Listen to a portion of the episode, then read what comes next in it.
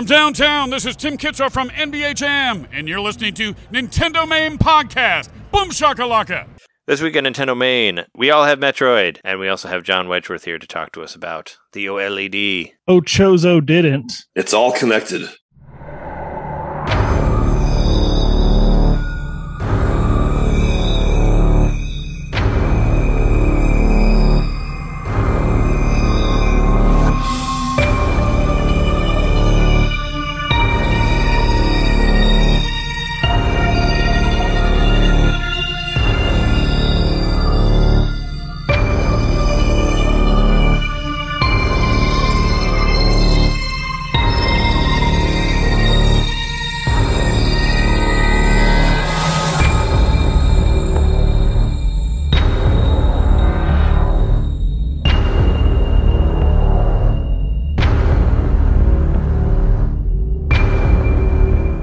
Nintendo Main Podcast, episode 292. Your place to hear Nintendo fans go all Nintendo fanboy on the uh, latest Metroid game that is officially on the Switch now. It's officially out. It's a wonderful day. And we are your hosts. I'm Trey. It feels like March 2020 all over again, Johnson. Oh no. I hope that's in a good way. And Uh, yeah, Jeremy Jeremy gone bananas, Mikowski. I'm John Affected Knitter. and we have a special guest. John Switch OLED Wedgeworth. You sound so down, John. How you how you doing? Well, so this was supposed to be a party. Do we want to tell that story now? We can talk. We can talk about it right off the top. I mean, I figured that we'd start with. Uh, I mean, you know, we we always start about stuff we've been playing, but we can start with the Switch OLED stories from you. Tell us about uh, your adventure, about uh, ordering it and waiting, and all the stuff, all the updates you've been giving me through the messenger on this. Yeah, well, so it's been a series of up and downs. When and I know some of this I said when I was on last time uh, uh, a few weeks ago. I did I pre-ordered the Switch OLED not because I was super excited about it, but because I didn't want to have to go through another PS5 fight for something I was so unexcited about.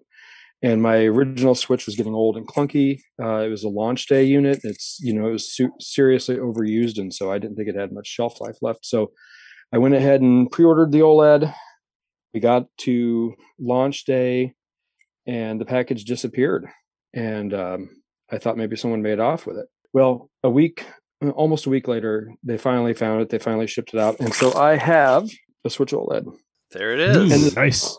Yes it looks great it's um the screen is way bigger and the the picture quality look how small the bezels are compared to Yeah. let me uh oh, you still have your other one, I'm sure.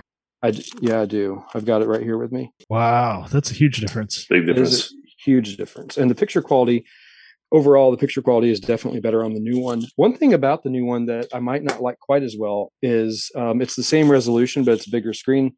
So the pixel density is a little lower. The PPI is a little lower on the new one. And I actually think I noticed that in some cases. So, Hmm. um, but the black, I mean, you know, inky perfect blacks instead of the deep blue gray that we're used to. So it's definitely an improvement. Uh, it feels great. It's a little bit more slender too. I think. Well, maybe not. It just appears that way because the Joy Cons fit the same, so it can't be. It it actually can't be more slender. Uh, there was reports saying the game card thing was hard to open. Yeah, I heard about I- that. had- that it was different. Yeah, I've had no problems with that. That's a piece of cake. I did, however, run into a problem, and it may be devastating for me. I had a one terabyte SD card in my old Switch, and I knew that you couldn't um, just move the SD card over and have all your games work. I knew you'd have to re-download your games, but I had all my photos and videos uh, for five years since almost five years since I had the original Switch on the SD card, and I thought, well, let me just put the SD card in, and see if I can get those pho- photos and videos over. And when the Switch OLED saw the card, it, the message it said was, um, "This has been used in Air Switch, so you have to reformat if you want to use it. If you don't want to reformat, just pull it out now." So I turned off the OLED. I went to pull out the SD card. Now this is a terabyte, so it's a little bit thicker, and it wouldn't come out of this slot. So I used a little mini screwdriver to kind of pry it out, and it came out. but when I put it back in the old switch, it said it can't. It it detected that it was there, but it couldn't read it. And it kind of soft crashed the system. I tried taking it and putting it in a pair of Linux computers, a Mac computer, uh, and they don't even recognize it's there. Wow. You know, like Hmm. going in, going into terminal and running fdisk to see what drives are there. It doesn't even show up. So what I'm if I have if I just ruined a one terabyte SD card and have to replace that, that's that sucks because that's expensive. But if I lost almost five years of photos and videos, that's you know that's borderline unbearable. Uh, especially when I'm like, you know, I already knew that this wouldn't work, at least on the games. Should always back them up first on your computer I sh- before before putting it in there. Even even though uh, I, I understand where you're coming from because I did I did watch that video that I think was a Nintendo Life or GameXplain did it where they were talking about transferring over and they said that when you switch the file when you switch the card it says it's going to format it but it doesn't fully format it and it did say that your videos and and photos would stay on there and it would only be the games that were that were deleted and you'd have to just re-download the games. Interesting. That's what well, they said. I wonder. But I had a I had my own like, you know, nightmare just just trying to like transfer my what 500 gig card to my 1 terabyte card and I just couldn't do it. I uh I transferred it like probably like four or five times and every time I tried to put it in the switch it just was like not recognized, not recognized, not recognized. So eventually I just said fuck it and I put all my videos on my computer and just re and just re you know just re-downloaded everything and then I just lost those videos that were on there to the Switch, but I do have it on my computer. I did back it up, so it is on my computer. I can find them.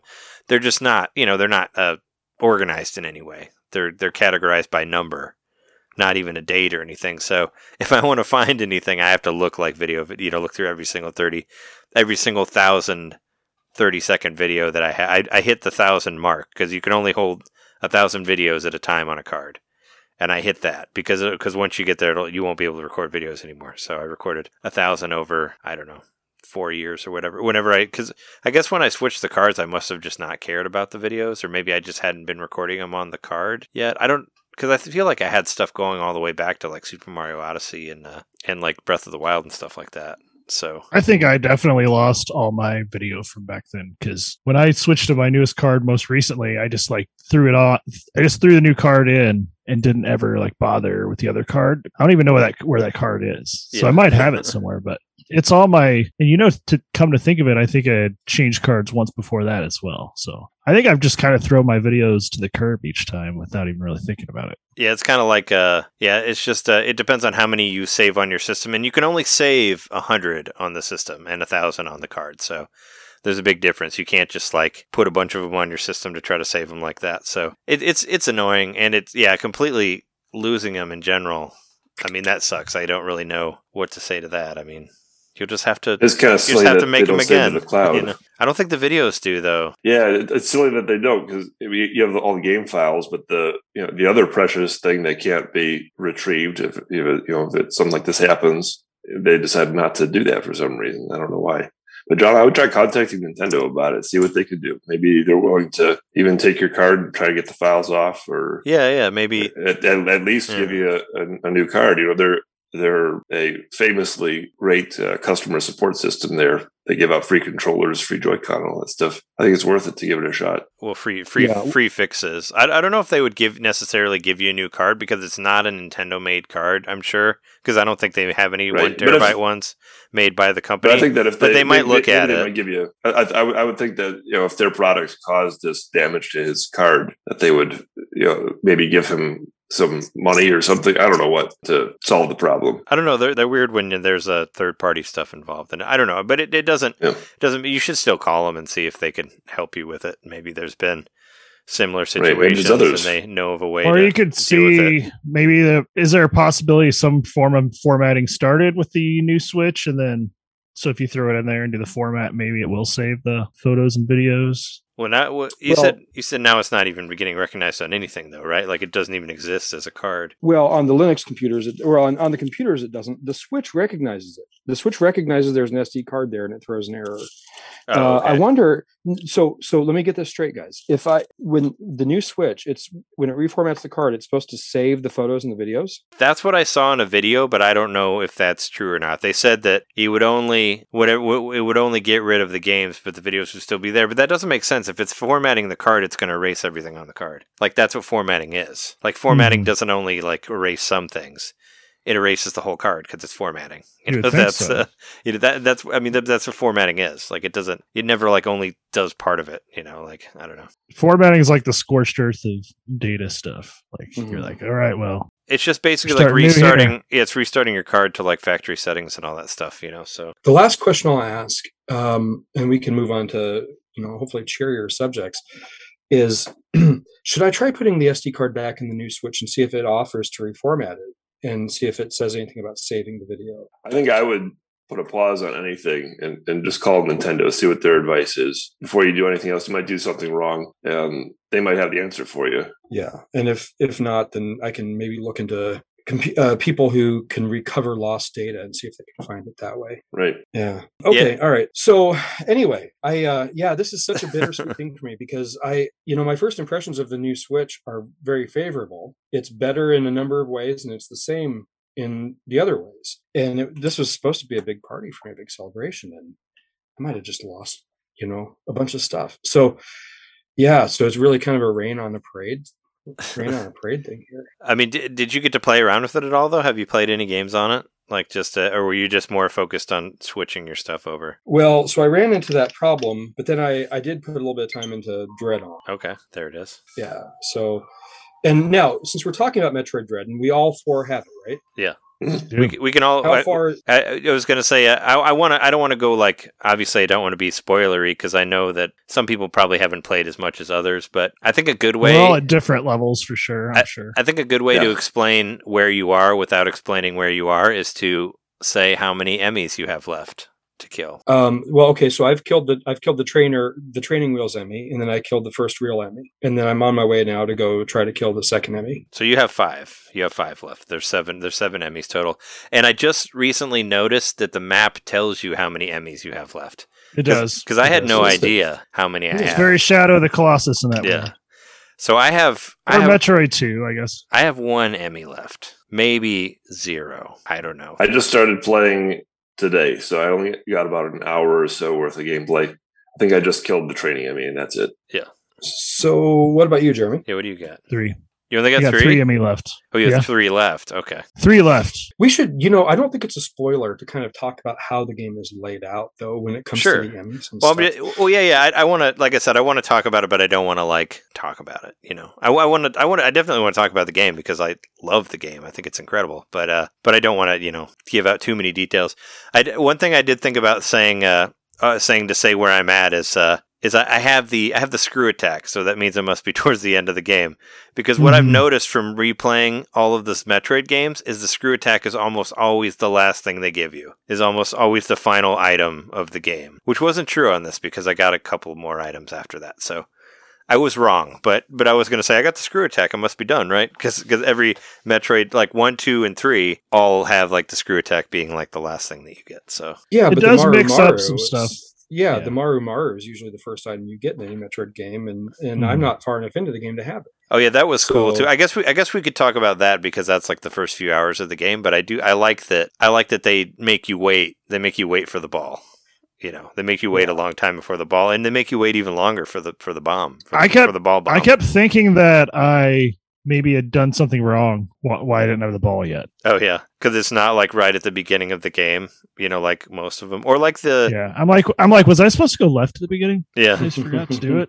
Well, or like uh, or like Metroid Two, the Game Boy one, you just have the ball. You already have the ball when you start, and you Mhm. already have missiles also, which is which is cool. And this one, you have you keep your missiles as well. Like you don't start without. You don't have to find them first. But yeah, it's a, I, I thought it was interesting where they kind of make you wait for the ball. And this, and I had to mention this, like what I think is like the most absolute genius thing ever. And I don't know why it took so many Metroid games to do this, but having ZL be the bot be the button for the bomb for the ball is so fucking cool. And I wish it was in every fucking Metroid.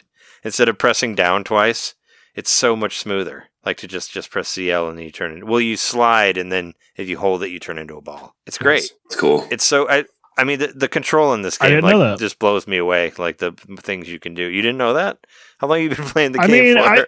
I did know that, but I just don't ever really do it. Like, okay, the the slide to the ball, I didn't know. oh, I do. I mean, I it probably done it. I've probably done it and just not thought about it because there's a lot of like navigating through little passages and stuff. So I probably have. But I I always felt it was kind of a pain in the ass to press down twice to become the ball, and you definitely notice it when you pre- when you replay Metroid Fusion because there's a lot of times where you have to turn into the ball while you're getting chased by the SA-X, and it's like you're essentially stopping. yeah, it, it really it really kills the flow, which which makes me really wish that MercurySteam would do a remake of Fusion because they could make it really cool, like just with how how good you can you can run from the Emmy in this game. I feel like it, It would be very great if they if they Yeah. did if they did a few if they redid Fusion and like fixed the controls about you uh, running away from the SA-X. It could be really cool. I don't know. Not that they need to do more remakes. I just like. I just think they would do a really cool job with it because this game is a lot like Fusion. It, I guess, I don't want to. I said I don't want to give too much away, but it feels a lot like Fusion. Well, it even it even very much references fusion right at the beginning, showing or with Well, the it's all about- infection and the it's all about the all X- and- Yeah, it's all about the X parasites. Like the reason that you go to the planet ZDR is to look for the X parasites because there's because there was a video footage of them being alive still, even though you destroyed them all in the previous game. So yeah, so they are there. I also wanted to make another joke of it of, of calling it uh, Metroid Dread Let There Be Carnage.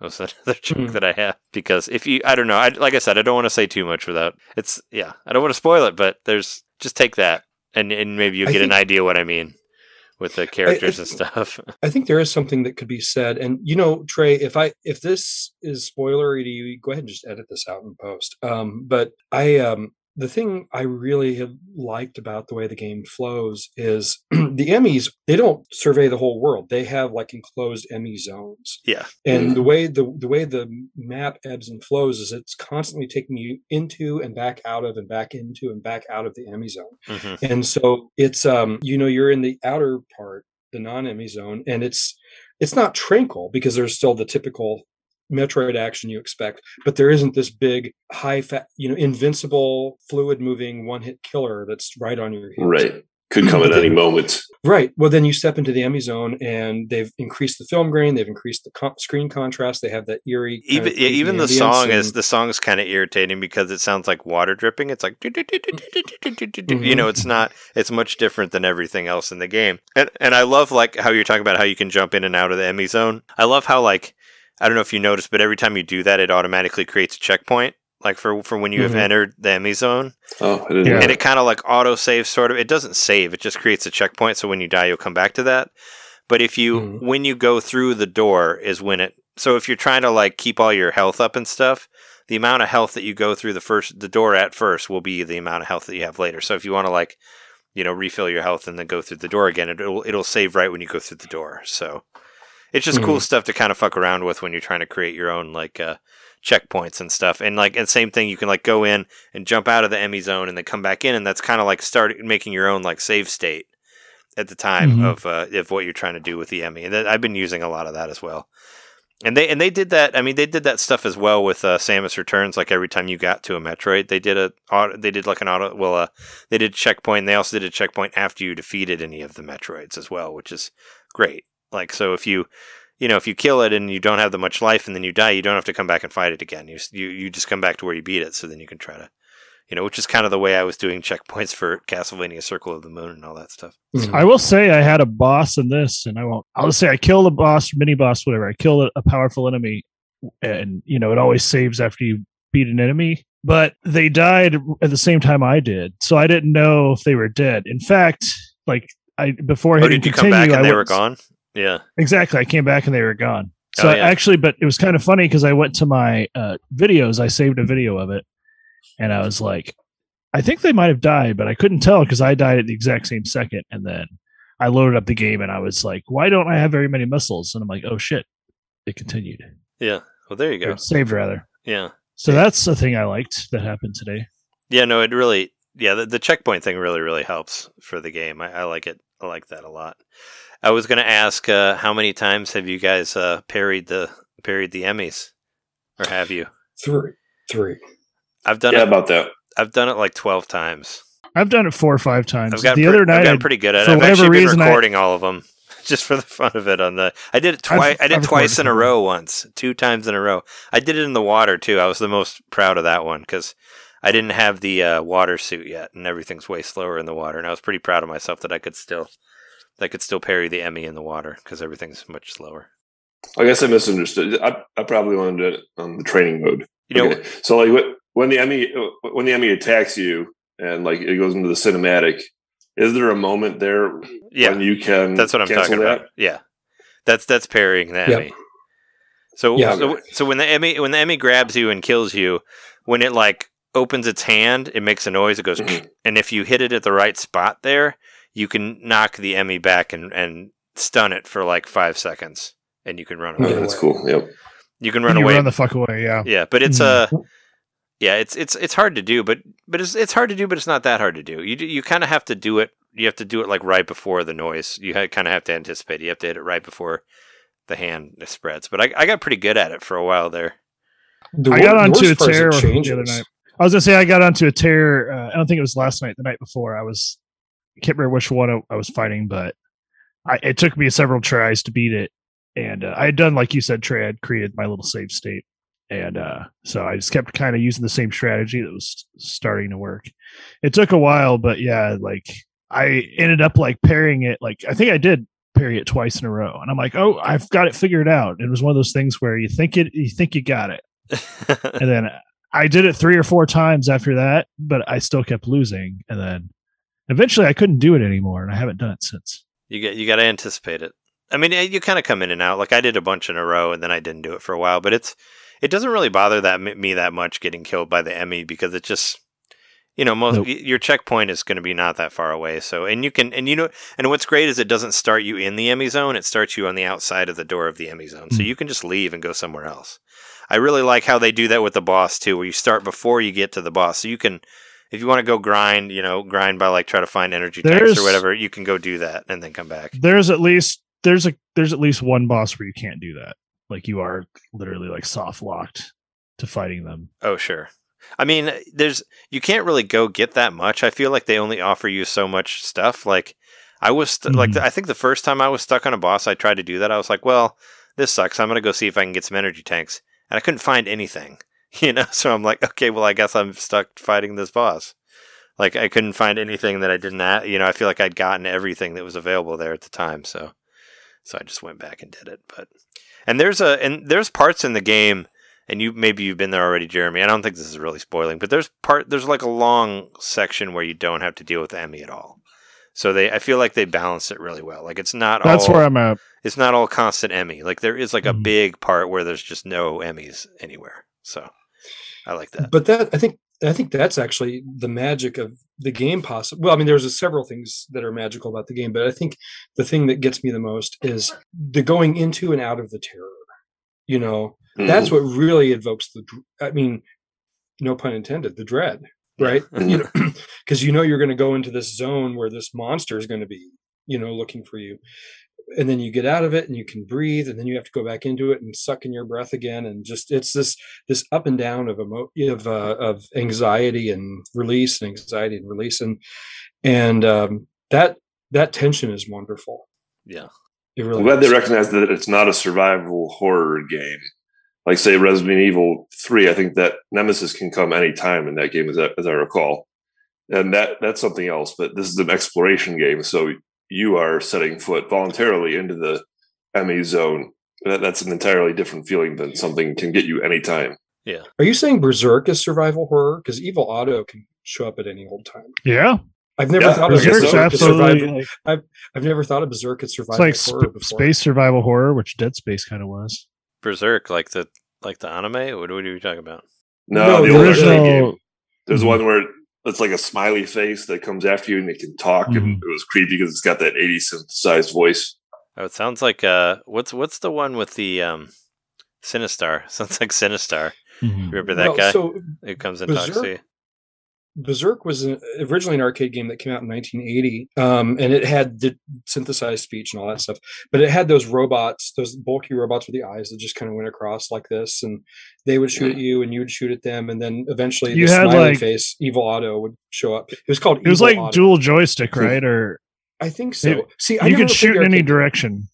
Yeah, Yeah. I never, I've never played the arcade game. My experience with it is um, the Atari Twenty Six Hundred Mm. version, and then later a little bit the Atari Fifty Two Hundred version, and that's that's the only experience I've had. But Evil Otto is in all of those too. Um, you know, uh, Evil Otto actually made a comeback in the instruction manual for Halo Two. Oh, That's random. Wow.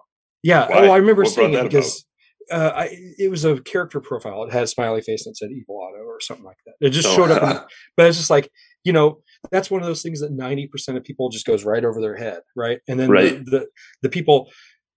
I mean, Halo Two was 2004, 2002, something I like think that. so, so yeah. yeah, yeah. So a lot of the people who would have been old enough to realize what Evil Otto was would be on the older end of the people playing that. So it's like fan service for the for the geriatric millennials.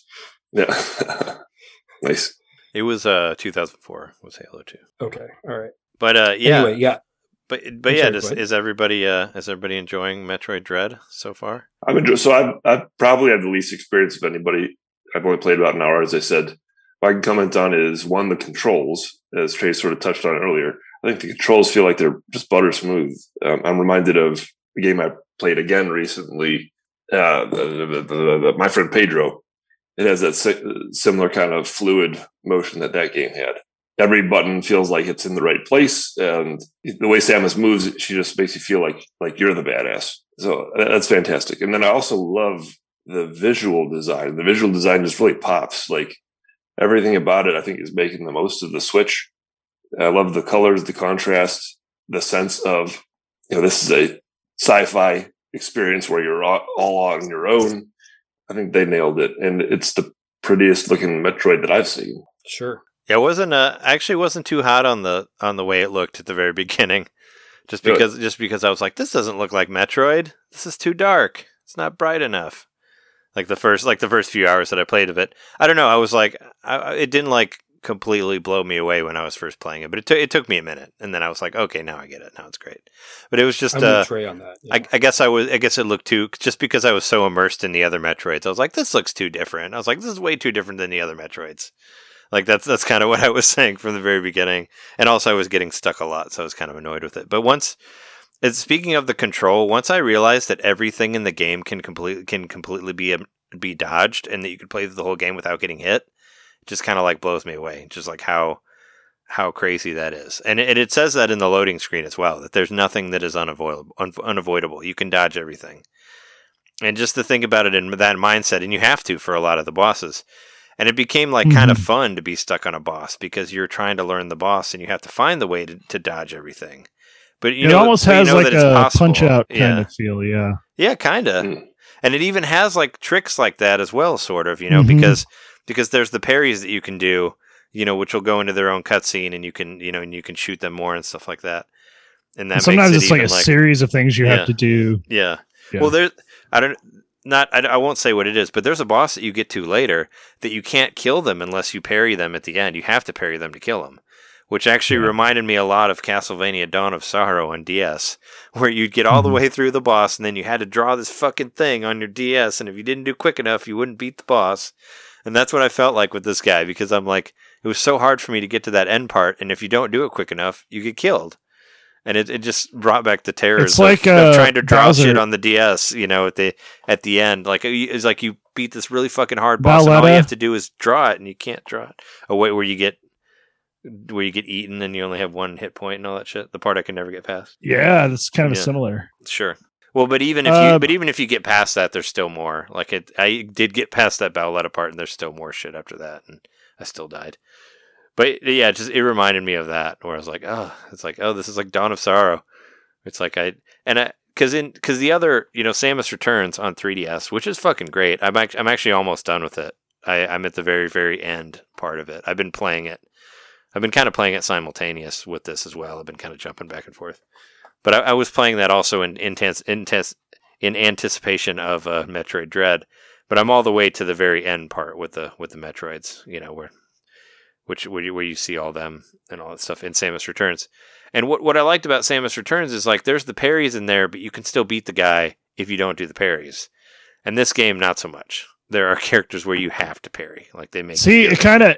I thought it was the opposite from reviews I had seen, but there there totally are points I've gotten to where maybe you could do it without it, but it makes such a huge difference that you might as well learn, you know, That- how to use it. And, and once you do, it's fun. That It's one boss, like, I don't a- think you. I don't think you can beat it without it though, because every time you shoot it, it goes to the parry, and then you miss the parry, and then you have to shoot it some more, and then it goes to the parry again. I don't think you can kill it without it. Like you have to do it at the end. This one, this one boss, I think you have to do that every time to destroy it. I don't know, because I didn't live, I didn't last long enough from missing it enough times. But instead of like you know falling over, it, it would still go to the parry animation, and it'll just keep doing that. Well, I'll tell you how much I like this game. two things. I was not for sure that I liked it at first because the the Emmys freaked me out too much, man. I just didn't like it. I didn't want to play it. Like they scared me. And I was just like, I can't deal with this. This is too stressful. I Well- wanted a good, like, exploratory Metroid, but I've learned through, you know, playing long enough that the Emmy are just their own little kind of mini game built into like the entire thing. And Sure. they're actually it's really fun if you look at it that way and you don't get too stressed out but um but i ended up uh while i was playing it you know i would maybe do other stuff on my computer and saw wario 64 post a link to these going on sale Speaking I of got- Emmy, Hey, you got you got the fucking amiibo. I wanted that Oh, amiibo. nice. I couldn't. I mean, I I kind of looked around a little bit, but I didn't see it, and I haven't got it. But it looks it looks great.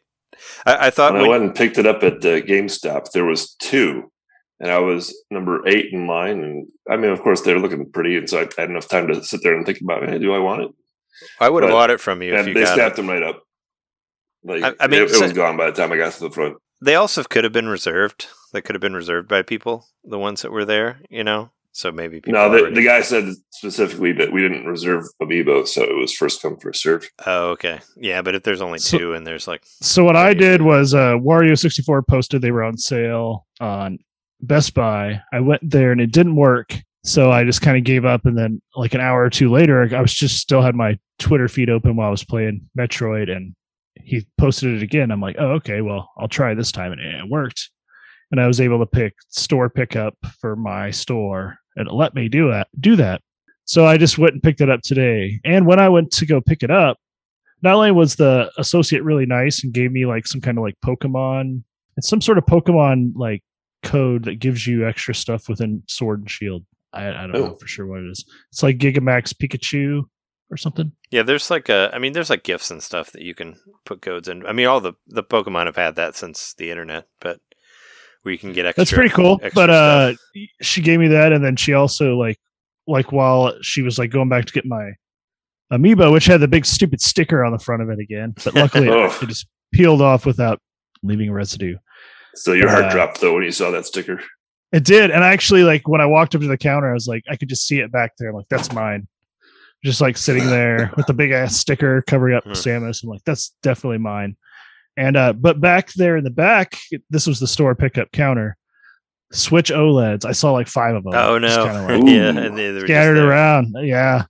I'm You were like, I haven't been able to find a PS5. Ooh, Maybe I I, was, got some uh, money. Hmm. I I looked online. well, they weren't for sale for sh- for sure. I I looked online just for the mm. fun of it to see like what they're going for, and they're going from like what like 450 to 600, I think, right now on eBay for for OLEDs.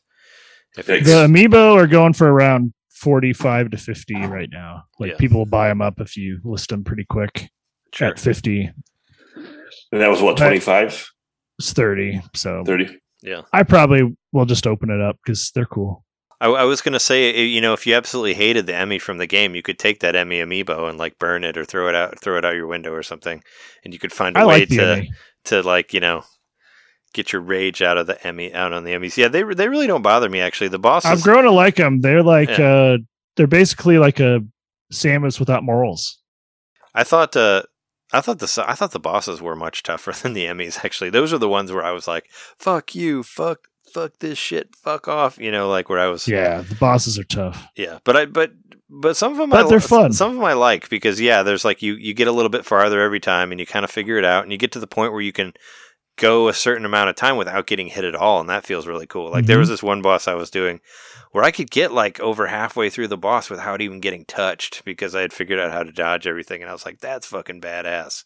I mean, I want to watch. I want to watch people who are really good at the game play. I want to see somebody play through the whole game without ever getting hit because I think you can do it. I think I think it's so. possible. Even like having, having just seen this a, a little bit, I think this is going to be a great and popular speedrunning game because Mhm. not only can you see how fast you can go, but you can see, oh, can I go through it all without getting hit and just dodging the whole way? I, I want to know hit it's, run. It's yeah. going to be really fun to watch. Yeah. I think it can be done. I mean, just because you can dodge, you can dodge everything. That's what's so good about these games. And it was same. It was the same way on the 3DS. Like there was a, there's this one boss that's like this giant robot, which everybody hated. That's like towards the end of the game. And I was, and I was kind of playing it all day, and I kept getting, you know, I was like, well, this sucks. But then I watched a video that was just like, okay, here's how you dodge all this stuff. And once you know how to dodge everything, it's not hard anymore. Like same thing. It's like try to get as far as you can without getting hit. And I could get it. I could get to like the third phase of the boss without getting hit once at all, like without a single point of damage. So it's just like that's the way all the bosses work, and that's the way you have to like think about it when you're going into it. It's just like memorize the way the attacks are and figure out how to dodge them, and then just do that, and just try to not get hit at all, you know. And then just and that's how you do it, and that's how you make it through the game. And if you you know, and if you fuck it up a couple times, hopefully it's not enough to lose your shit because a, a, lot of some of some of the hits like will take a couple bars of energy away like depending mm-hmm. on what it is so you got to be careful but i think it's meant to be it wants you to learn how to dodge everything and to not get hit so that's yep. Uh, yeah well because i just made it to the third zone. I, i'm terrible with remembering these names. You leave the second zone briefly go to the third zone get the charge beam meet the the yellow emmy run from it and then go back to the second zone to fight the the green emmy um, but I noticed going from the, I didn't notice a big difficulty curve going from the first to the second zone, but I noticed going from the second to the third, all of a sudden the the uh, general enemies just take so much damage off you if they hit you. Oh, That'll yeah, keep yeah. happening from my experience. Yeah. Yeah. And I don't know if you got to this yet. Not to, I don't want to say what it is, but the zones will also change as you go through the game. And I think that's really cool. Like, I always love that shit where like it, it's kind of a lot like fusion where like it'll be different like you'll come back to one and it'll be completely different as it, as it was before than it was before so hmm. I, I, like that there's that it i've seen a little bit of that it, it, will change it'll completely change and be like some stuff will not be it, it's it's an it's a cool way for them to alter the path that you go through but not actually creating like invisible walls but kind of also, but kind of creating visible walls through the story. Like this is why you have to, uh-huh. but certain things aren't accessible because it's changed because of whatever events. Like I, I, like that. Like Fusion did the same thing like that, where like the elevators would be down, so you couldn't like go from one thing to another, so you had to like find secrets through the walls and stuff like that. That that just really, I was like, I love that. I love it when like a level that you've been to already is completely different now because of some sort of change in the story. Like that's awesome. Like and and of course, and also like the the the characters that the creatures will change as well as as you go, which is which is great. So it's and I, and I don't and I don't really feel like I don't really feel like you necessarily have to backtrack. I feel like everything was well. I mean, I, I did I did had many a times where I got lost a lot, but a lot of it is, stru- is structured pretty well. Where there's like uh, teleporters and stuff that kind of like try to put you in the right area of where you need to go. If you kind of know what you're doing, you can put the stuff together and all that stuff. There was one there was one point where I had to look at a guide just because I was tired of running in circles. And I'm like, okay, I I don't know what to do and I'm really not having fun, so I need to so I kind of just tried to like look up a guide as spoiler free as I could. I just basically looked at like what do you do when you get this item? And it's like go near yep. go near this thing and that's all I read. I didn't read anything after that. I'm like, okay, fine, I'll go over by that. And then I was able to figure out what to do next. So it's the exact same thing I did because yeah. uh, I did the same thing with Super Metroid a little bit, where I'm like, I'll just say, "What do you do after you get this? Yeah, exactly yeah. this upgrade or whatever," and it'll be like, "Oh, well, in this game, it always seems like it's something nearby involving that item." Well, I had just completely spaced and gone some other direction because I was backtracking and I couldn't find my way back. And so I basically I looked it up and they were like, "Go back to where you got the thingy." I'm like, "Okay." Yeah. And then I figured out you could look it up on the map Oh yeah, Where the thing he was, and I found it. I love the map so in much. Fact, the map is so. In cool. fact, well, I'll say uh, on the guide it said go back to Arteria, which is where I'd gotten the item. I think. Yeah. Araria, whatever it's called. I think it's Arteria. And so I at least so that's all I really got out of the guide was go back to there. And then once I was like, oh, go back there, I like stopped looking at it, pulled up the map, pulled, pulled up the global map, figured out where I got the item, and then just walked back to it and uh, found where I needed to go on the way. But I was lost for at least two hours, probably. And I mean, luckily, I was going around getting missile upgrades and stuff. In fact, I got a couple upgrades that I don't even know what they're for. So that's how lost I was that I was getting upgrades to an item I haven't gotten yet. Oh, I got those too, where it says yeah. it says un, unnamed. Yeah, I, uh-huh. I, I, have a couple of those as well. I, I mean, I know I know what they are. I know what they're for, but I know what they are too because I've seen the symbols on the map where I've tried to like get through certain walls. Yeah, I, I know what they are because I yeah because I was like, well, it's got to be this because I don't have it yet. But but yeah, it's a, the map. Uh, the map in itself we have to talk about just because it's so cool. Like you can it's they it's it's just genius. Like I don't know why Metroid didn't do this already, but you can it'll show you like all the boss areas and where the bosses were, and it'll show you the items that you got, and it'll tell you whether you got them or not. And if you like see an item, it automatically puts the item on the map. Or if you like shoot, uh, or if you reveal that like a block is a certain, you know, needs to be destroyed by a screw attack or whatever, that'll be in the map as well. And you can like isolate specific things and like have it search all the other types of it. Like if you want to find like missile doors, it'll show you like all the missile doors on the level, so you can go and find all the things that you need to unlock. It's just like so cool. I didn't know you could do that until you just told me right before we started recording. So yeah, you just like you- I did, all I figured out was like how to highlight. So I figured out where I could highlight all the different things, so I could Yeah. at least see where everything was. But I didn't know you could like search for individual like door types or blocks that you break a certain way. I didn't know that was a thing. Yeah, you just press like Y and it'll like have a little yellow frame around it. And then and then you can just look at the map and it'll show you like all the other ones that are like that. So Oh, So I just blinked on what I was going to say. were you gonna talk about that guy from the from Halo 2 that you were talking about earlier? Well, you, I, I suppose you guys saw me looking at the manual for Halo Two. I did find it. That that wasn't what I was going to say. Although I did find the Evil Otto reference. It's, uh, Evil Otto. anyone with what I was Halo, saying.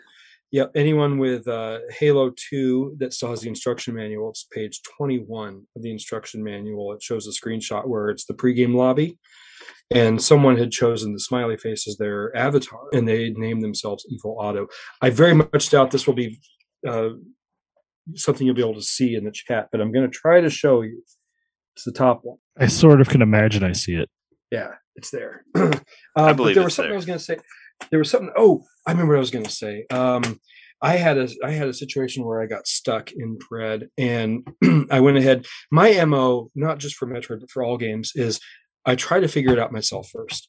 And when I find myself beating my head against the wall, what I deem to be a sufficient amount of time, then I'll go to the Google and try Yeah. to get the answer. And in I, I don't think this is spoilery. I don't think this is spoilery, but in the very beginning of Zone Two, you get in there, you move logically. There's two ways you can go, and both of them take you to lava. And so it's like, well, where do I go? In the elevator room, instead of going through the door to the right, you blast a hole in the wall on the left, and that's where you go. And I had to Google that, Yeah. And I that I didn't figure that out on my own. Did anybody accidentally see any spoilers online that, that you weren't trying to find? I No, kind I- of did. I kind of did. I, I did I did I've- too, but it wasn't it wasn't really a spoiler, but it did kind of Nintendo already said it. It was involving Kraid, which we all know Kraid's in the game. They showed Yeah. Kraid in the trailers, like it's not a big deal. But uh, I saw on Twitter somebody showed that you could that if you that you could like sequence break the game, you could get the uh, you could get the bombs early and you can attack Kraid with the bombs. And I saw the video of somebody doing that. So I was adamant about trying to get the bombs before I got to Kraid, but I just could not find them. So I still had to fight Craig, Cra- not Craig, uh, Kraid. Yeah, Craig. yeah, You know, see now, I'm, now well, see now I'm thinking like now I'm thinking like Craig T Nelson. Uh-huh. From Coach, right? Yeah, yeah. So yeah, that was a, that was the one time where it was like, damn it, I wish I wouldn't have seen that. And that was just somebody posting it on Twitter, being like, oh look, you can you can get this, and you could do this other attack that you couldn't do. But that's really neat too. Like I like that there's even like cutscenes that are in there for specific ways that you could attack them. If you find a Mhm. way to get an item before you're there, you know, like that's great. Like there's just different ways to break the game and you know have it do things that it's not supposed to do. But they know that you're going to do that, so they add the extra cutscene and stuff in there. That's really cool. That's really thought Right. out. You know. I saw that too, and then I saw there was one thing I saw which I'm just going to run for you guys too because yeah, right, no, I'm just kidding. I want to do that to you. no, I saw it was just something that I think to the story, which I ended up passing that spot since then, but it's just something that I th- it may have been more impactful if I wouldn't have randomly scrolled by someone's Twitter video where they like posted a little clip and they had said something like, and I just went by it so fast, but I still was able to read what it said in the meantime, and damn it. I've been deliberately trying to avoid all that stuff. Yeah, I should be, but I forget. Yeah. I, I even stopped following Metroid on Twitter because I was following Metroid. to try to So yeah, I yeah. omitted Metroid for my searches, and it still happens. yeah you well, tried, fortunately, tried to I was I was whatever. literally off in the woods this weekend with no internet, and so I avoided all the spoilers by default. That's part of the reason why I, I didn't play it until today because I just got back from a vacation where I had no internet and all that. Where'd you guys Um, go? I mean, Were you had it. still I mean, you had it physical, so you could still play it without internet. I mean, like you, you, you Yeah, bought the game. well, so Did you I- stay in the state? Yeah, I was. I was in the state. I was on the west west side of Michigan, by Lake Okay. Michigan, uh, just north of uh, Grand Rapids, and I was off in the woods. And all we had there was a little twenty inch TV. Uh, I felt that was Wow, not the roughing appropriate way. Yes. I mean, your Switch, you could your Yeah, Switch is a TV though. DVD could player, there. and you know how did I survive? But um, yeah, so I didn't. I decided not to even try Metro, even though I had the cartridge. I picked it up on Friday, and then I left for vacation like two hours later. So I made the decision right off. I'm not going to even try it until I get back on Tuesday. So that's what I did. You didn't need to worry about it getting spoiled, so that's kind of cool. so now we need to now we need to get people to like write and write spoilers, print off internet pages with spoilers, and like hide them in a tree in the Mail woods. them to random cabins in the woods. Send There them to go. you. So Call you, call you on the phone. Hey, by the Uh, way, uh, do s- do sky like skywriting, like hire a skywriter to be like. Didn't didn't they do that when Dumbledore died or whatever? They're like, State kills Dumbledore. I think somebody did like a skywriting above like a people Well, you- that were like at a, in line at a bookstore. well, I Yeah, I remember. saw such things. I remember seeing I remember seeing people saying that Han Solo died on in Star Wars in Xenoblade Chronicles X on Wii U. Like so, That's like, true. You remember that? there was a Uh-huh. they were like I- they, they were like commenting because because there was a thing in Xenoblade Chronicles where you could like hire people, sort of other players to like help you. You know, like you could hire people with higher levels to like help you beat beat people, beat bosses and stuff like that. And there was like kind of like a chat area to it, and yeah, people were just spoiling the shit out of Star Wars on there through Xenoblade Chronicles. I was like, what the Splatoon fuck, two man? as well. This is hilarious. I mean, I'd already Splatoon two, they'll yeah. do it as their like little thingy.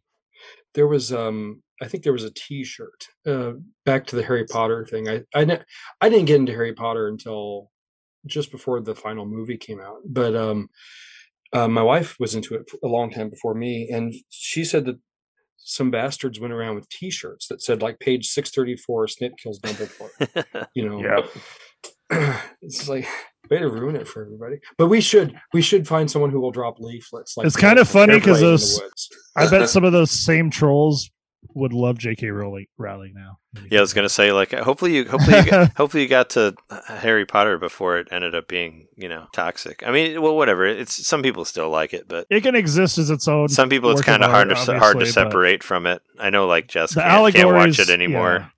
Because of the association with uh, J.K. Rowling. I mean, that person's still around being toxic, the author. So her, and her, that and her help, turfness but- and all that. but also she's like retroactively changing the meaning of things and then eh, it, in kind you can go through and you can interpret things in certain ways too like well what's she going to do next so it is kind of like not as fun as it used to be but you know what? I I got into harry potter at a good time. I was working at a, a day camp and all the kids there loved harry potter. The first movie was about to come out and they were all reading the books like when they would come out they, they you know some of the kids would have the books they were reading. So like I decided, hey, I could talk to the kids about Harry Potter if I read it too. And so I just like read it and And then it got gotcha. really into it. And plus my brother was really into it too. So we had something to talk about as well. I think for me, I, I understand the difficulty when it comes to um, liking Harry Potter it, in light of the diff, it, the things that J.K. Rowling has said and done uh, more recently. I think my perspective on the matter is is one who's changed personally so much. You know, I want to judge people by where they where they are now versus where they were then, that kind of thing. And so, like, I wouldn't want to. I don't know that I'd have. I think I'd have a much harder time supporting J.K.'s current stuff, mm-hmm. but it was it was it, it was stuff that made good memories uh, in in years past, you know. Or but like like I said, I think it depends. You have to separate a person into their epochs. Like I wouldn't want someone to judge me today based on what I was ten years ago, you know. Sure. And so I I I, I guess I I wouldn't. I, I certainly can't get behind what who and what she is now, but I, I I try to divorce that from those works that meant so much to us in earlier days. Yeah, no, I mean, yeah, people can still like it. I'm just saying it's hard for me to separate it. I guess from that, Especially the GameCube game. Because Trey bought me that for yeah, my birthday one year. The Chamber of Secrets yeah, GameCube game. the one that was like Zelda, and it was kind of good. I guess. Didn't they at the re-release that on some consoles later? Like they remade it or something? I don't know. I mean, I know I know there was a one on Wii that was supposed to be good, but I never played it. Actually, no, I did play it. I'm lying. Is there anything we've talked about Metroid Dread for a while? Is there anything else you guys want to say about it? We kind of just like, uh, just like, I- the only other thing I wanted to say was that I've gone from being really skeptical at first and even like didn't play it a lot the first night I had it because it was stressing me out so much to now I love it. And yeah, I'm getting to where you what you said, Trey, where I'm hitting like I guess you didn't exactly say this, but I'm getting like Metroid brain. It's like Tetris brain or whatever. Sure. I'm getting I'm getting tuned into the formula of how the game works and getting where I'm like getting less flustered because the controls can be kind of tricky the more abilities you add Mhm. and the, what buttons you have to hold down and stuff.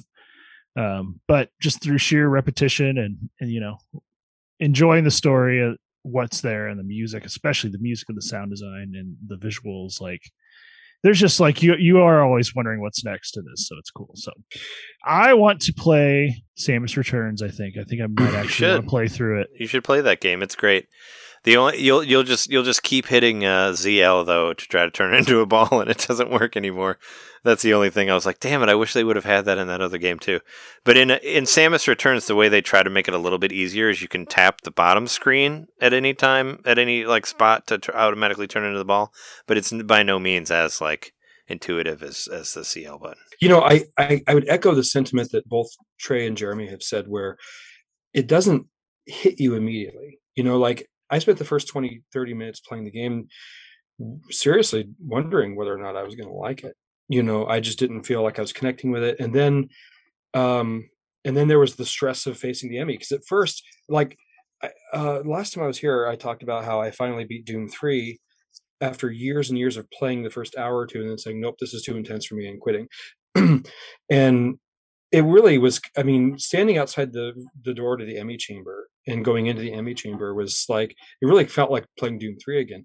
But once you once you got far enough into it once you beat that emmy and you and then you go fight the first boss and you beat that and you start to feel how this game is working and the mechanics of it all it all just fell in place and like oh my gosh this is an amazing game.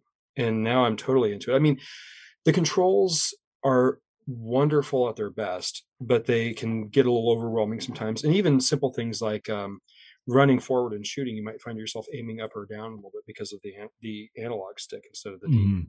Yeah, Um, that that but- was that's one thing that I that I never really got into. I was like, oh no, I can't play a 2D game with an analog stick. That's so wrong. Like I, I just like hated it so much. Even like through S- Samus Returns, which I like, I'm still like, oh, I got to use the nub. I just want to use the fucking control pad and all that. And this one, I finally realized that no, it's much better to use the control the control stick because I finally realized, and this works on both games, the 3DS one and the Switch one, that you can run and I guess you could always run and aim at the same time, but it just works so much better with the analog stick than it would with the, That you can with the have all control those pad. degrees of aiming with, with the analog stick that you couldn't have with the pad. especially oh, definitely- especially when you get to the Omega cannon, which that's something you get early in the game, so we could talk about that. But the Omega cannon and the way you aim, like it'd be impossible to do it with the Mhm. digital pad. You need you need the analog stick for it. So it's like, Right. Yeah, and that's a very important thing to defeating the Emmys and all that stuff. The whole Omega, the Mega part's really cool. Like using that and like just kind of like going from like being terrorized by this thing to being able to eliminate it. You know, finally, like it feels really good. And I think that's another thing this game offers is like a fair level of challenge that you feel really nice when you finally defeat. It's reminiscent of the of the um I forget I'm forgetting the name of the enemies from Wind Waker, where you start off where they're so imposing, but then you get the the ancient arrows and you can shoot them in the eye and oh it's nice. You know, they're just- Yeah. you feel accomplished that you finally beat them. Or, or I don't think I ever felt this stressed out in Wind Waker. well, I mean, Wind, Wa- Wind Waker was easy. I think I only died not, not, not Wind Waker, excuse me, uh, Breath of the Wild. Yeah. Okay, okay. Yeah, yeah. Yeah, yeah. Uh, but I think an even more salient example would be Mother Brain from Super Metroid. You know, you know, here she is, she's beating the crap out of you. She gets you almost dead, and then the baby Metroid sacrifices itself and gives you like this super gun, and then basically you're just throwing her around like a rag doll, and and that is one of the most satisfying experiences in the history of video games for me. And Spoilers. uh, well, okay, okay. I know. I know. It's like I know. It's like thirty years old. I just. Uh, And I just I just actually beat Mother Brain last week. Like I just got through Super Metroid. It was my Yeah. second time, but yeah. first time Yeah. in close to a decade at least.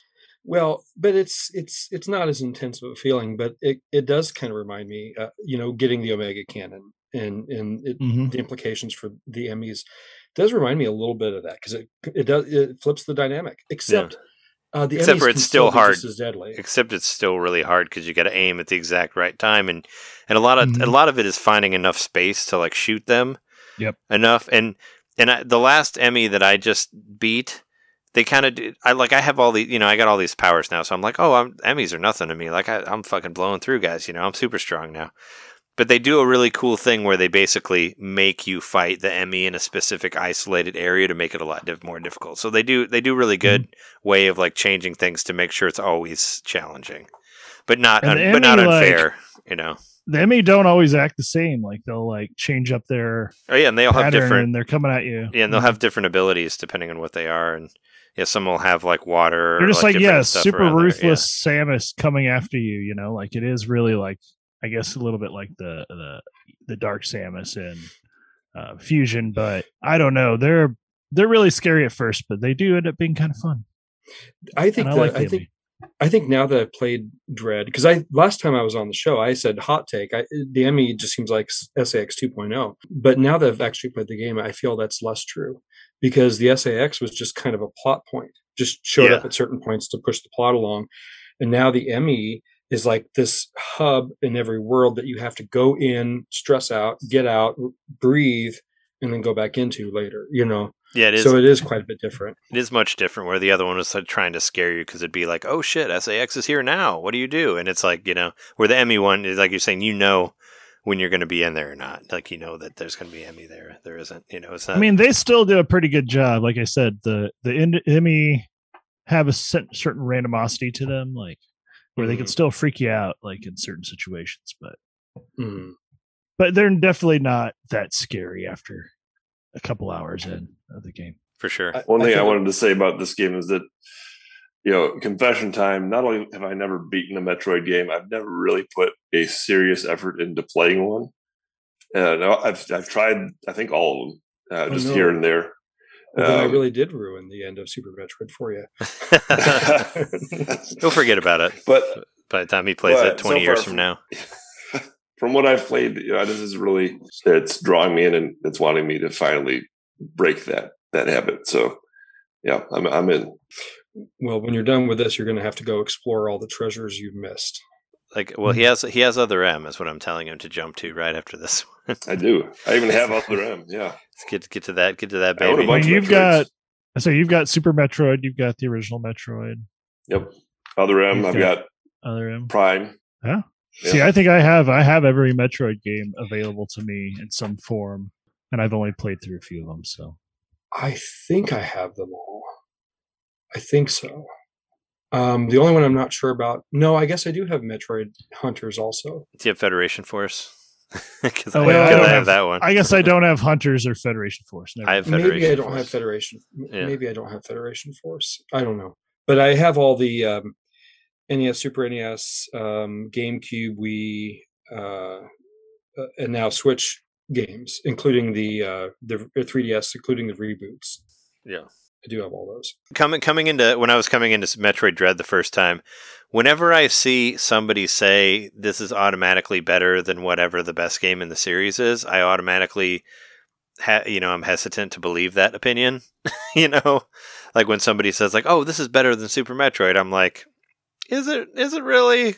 I, I think you're just saying that. I think you're just in the moment, and I think you're just saying that. You know, I automatically I don't think it could be. think that I'm like, well, I'm like, no, I'm like, you're just saying that's not real. Like, or, or when you see somebody say like, oh, well, this is better than Empire Strikes Back or whatever, you know, like where they try to say it's whatever better than whatever the best movie or video game of the franchise is.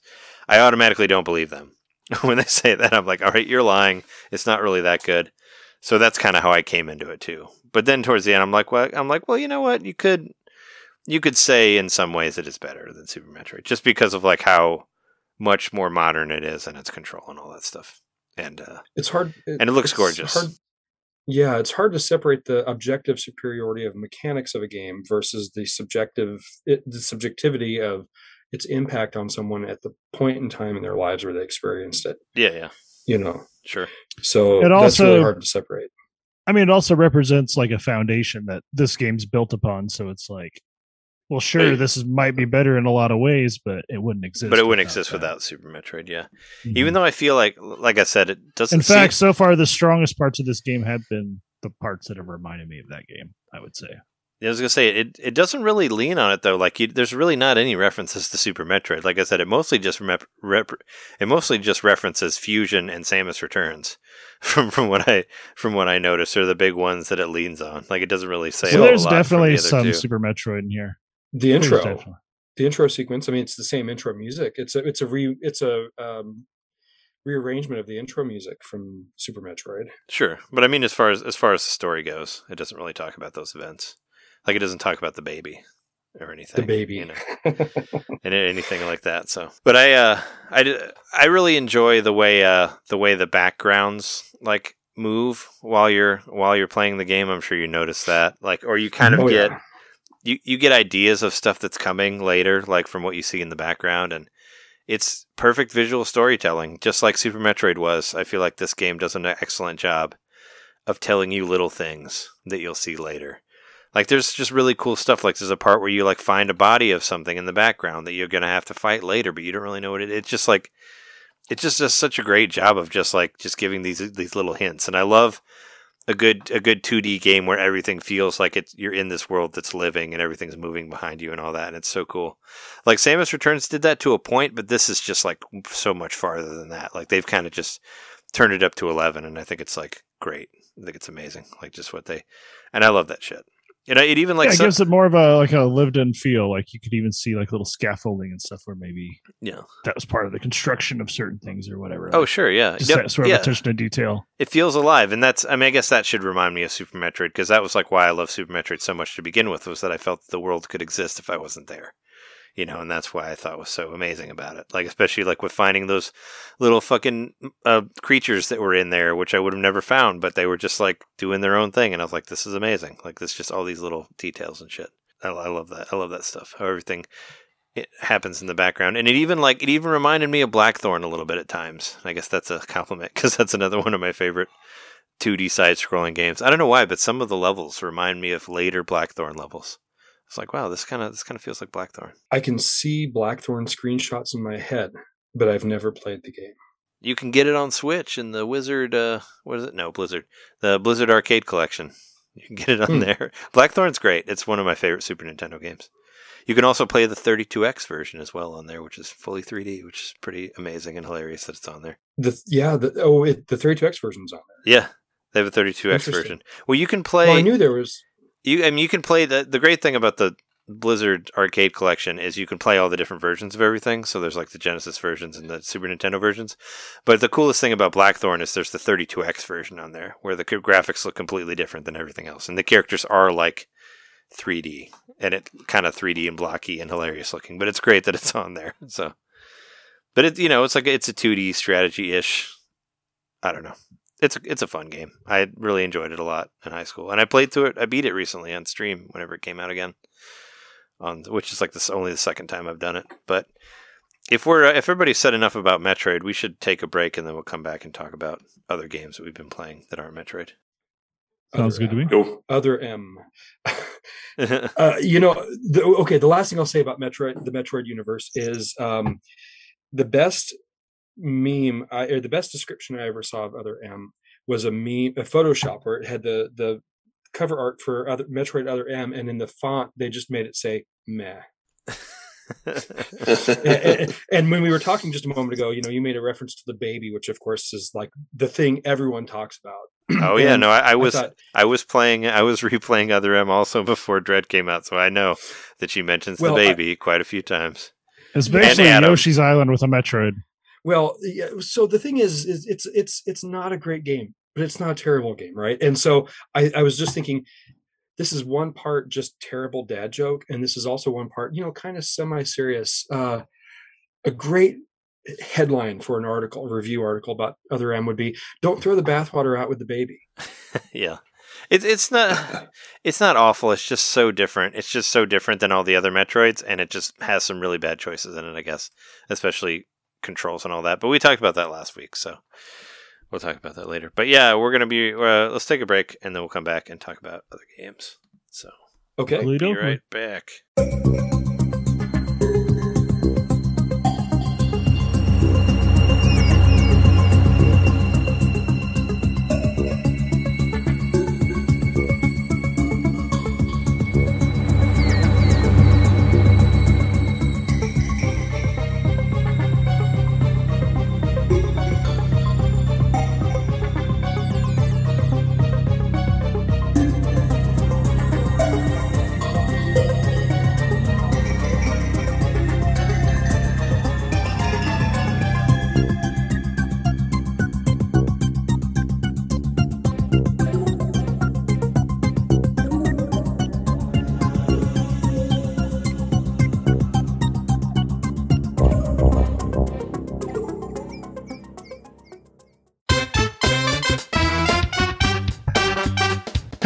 Hey, hey, you. It's me, Mario. Yeah, you. Subscribe to our Patreon to hear our bonus shows, which happen every month. I'm tired. Tired of all the big corporate podcasts spoon feeding you the same old video game news on every single show? Ah, spaghetti. Ah, ravioli. Then expand! With Nintendo Main Expansion Pack, It's us talking about old games that were important to us. It's us interviewing people that we meet at conventions. And heck, it's live shows from those same conventions. It's basically everything you could want that Nintendo Main ever made. Here we go. And it's just a buck a month. That's less than a bad indie on the eShop. it's $12 a year, which is less than Nintendo Switch Online. Thank you so much for to subscribing to our Patreon and supporting Nintendo Domain. Just go to patreon.com slash Nintendo Main Podcast and hey, Mario, let go. He's throwing us back to the show. So long, eh, Bowser. Ah, patreon.com slash Nintendo Main Podcast. Game over.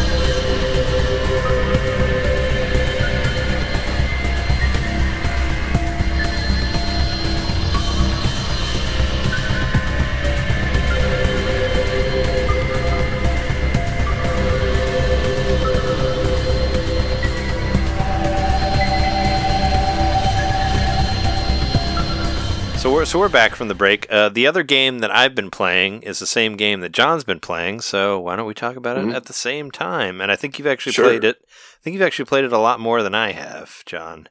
But we both I've been got playing it all weekend, yeah. we both got Tetris Effect connected for the Switch, which came out on the same day. Uh, I know that John, you got you got a birthday money for it from Jeremy, Yep. and I ended up Thank you, Jeremy. I bought it because John told me that it was on sale, that it was ten dollars off, and then it was thirty instead of forty. Yeah. And I'm like, oh well, shit, I guess I'll get it. So And it still is until October 21st. So yeah, you got some I, time. re- I recommend this game to everybody. I mean, I don't I don't have as as as extensive notes as John does for Tetris Effect, so I'll just kind of I'll just kind of say my thing and then let John run with it. But uh. What do you think of the game? so Tetris Effect, uh, yeah, I mean, I think it's cool. Uh, it reminds me a lot of uh, there was a art exhibit thing that Jess and I went to while we were in Japan called Team Lab, I remember that. where we, uh, you know, where you walked around and this there was like this area we went to with all these like balloon looking things and like mirrors and and we like laid on this rope thing and there was like a light dragon show or whatever above us or we went in this room where there's like water, uh, you know, animated water on the wall and stuff like that. It reminds me a lot of that. It's basically like let's imagine you put Tetris in the middle of that wall that had the water going up and down, and then you have Tetris effect. That's basically what what I think of the game. It's it's, it's Tetris, and there's yeah, like everything you do. Uh, it's like it has you know that has like interactive music. I guess like some stuff change depending on like what you, you know, how you move the how you move the blocks and stuff like that, and. It's it's more of an experience than a game, I guess, is what I would say. It's it's how I feel about it. It's all about like moving you uh, while you're playing Tetris, you know, and there's Yeah. all sorts of different background. You know, it's like music with lyrics and stuff like that that changes, and there's different backgrounds that do different things. And um, one thing I one thing I did kind of have a problem with is I felt like the Tetris, the actual Tetris part, was a little small, and I'm playing it on a 65 inch TV. But I still felt like the Tetris part was a little small. So I felt like anybody who has a smaller TV or is maybe trying to play it handheld might have a little bit of trouble seeing what's going on because it's versus the shit that's going on on the side of Tetris and the little and Mhm. and it, I guess it was originally kind of designed to be like a for what it was for PlayStation VR. So I It's think VR, uh, right? yeah, Yeah. So I think Yeah, a lot it's of it was supposed to VR, be yeah. was supposed to be like you're focused on Tetris and all this other shit is happening behind you on the sides and all that. So Some effects, right? So I think Yeah. like I played it this weekend at the cabin, and we had the 20 inch TV. When I played it on the 20 inch TV, I had to lean in way close to see it. Um, so it was a problem for me when I played in handheld. It was not a problem because I was I was like laying in bed and I had the handheld right up close to my face, so it really wasn't a problem in handheld. And now I'm playing it here back on. I think it's a 55 inch TV. Um, personally, I think it's all right, but it does. I I, I, I would not disagree that it would be nice to zoom in just a little bit. Um, that said, I think they've done a great job with the design of this game. Um, it's just also like huge warning to anybody who has Yep. like uh you know has Epilepsy. problems with like Yeah. uh flashing lights and stuff like that. Uh it's Yeah. yeah. And, and even though there are some like uh, options that you can change stuff around, but it is very very flashy. I kind of like what I and and I also recommend, and it says it in the game also to play the game with headphones on or with a good like sound system because they want you to like feel the music and all that. They made they made a joke on uh the podcast I listened to eight four play because uh, Mark Mark MacDonald like one of the main hosts he actually worked on Tetris Effect and all that stuff. okay. He was he was claiming that the reason that they added Bluetooth to the Switch was because of Tetris Effect coming out in a few weeks because of the intensity of the audio and all that. So now I understand now that I've actually played it that he's like, oh, could it be because of a certain game that's coming out soon? You know, and I knew it was Tetris Effect because you know he's basically been working to try to get on every system and all that. But yeah, I recommend listening to it with your headphones on. If you uh, you know put the headphones on, listen to the music, don't play it without because the music is a big part of it for sure. Huge experience. So so right now I'm playing it. I've got the room all dark. I got the Dolby 5.1, and it's just it's the most immersed I've ever been in Tetris. It, it really it really does elevate an already addictive and immersive game. I, I, I'm struggling to imagine another established game that this would work. This sort of treatment would work as well. Like Tetris So- with this kind of presentation, it's just a perfect marriage. I think. I know It's I know it's not I know it's not exactly the same thing, but in my head and my limited way of what I understand of Tetris Effect, I've always kind of compared it to the Pac-Man uh, DX or whatever those games like those. oh, kind of, like, yeah. Yeah, where it's just bit, like yeah. it's taking like an established formula that's very very familiar. It's like ingrained in our like us as humans almost to play Pac-Man, and it's just like Tetris is. Tetris probably more so, but but then it adds this like crazy flashiness and this randomosity to everything surrounding it, and all this like explosions and things happening all over the place. But in reality, you're mostly just playing the original game. You're, You're just, playing the original game, but it's it's elevated, and uh, I, I think because well, to the visuals and the audio, I would say the, the audio even more elevates the gameplay because you got your your, it's it's kind of a music game as well, where not only do you have the addictive quality of of you know fitting the pieces neatly and into the into the slots and all that stuff, but you also have now with the music novelty. Every single time you play the game, the song is going to be different. And so in the back of your head, you're getting something brand new every time you play, even though it's a, a similar sounding song, just every little note it, is under your control and it sounds different every time. So I think that adds to the addictive quality that we already all know about Tetris. And it's just, it's a, uh, I, I'm struggling to think of another game that is so meditative as this one is. Well, so if we're talking meditative, um, I've played. I haven't played the Switch version of Tetris Effect, uh, and I Mhm. don't know what makes it different from the Xbox Series X version. But that since that's on Game Pass and it's free, I Mhm. downloaded it and I played just a little bit of it, and I really want to get back to it. I thought it was a glorious experience. But when I see when I see Tetris in an atmospheric sense, I can only think about CDI Tetris. Have any of you played CDI Tetris? No, never. Is that like the It's, worst way um, to play te- play Tetris, and you just are having uh, horrible flashbacks or what? No, no, it's Do you have it?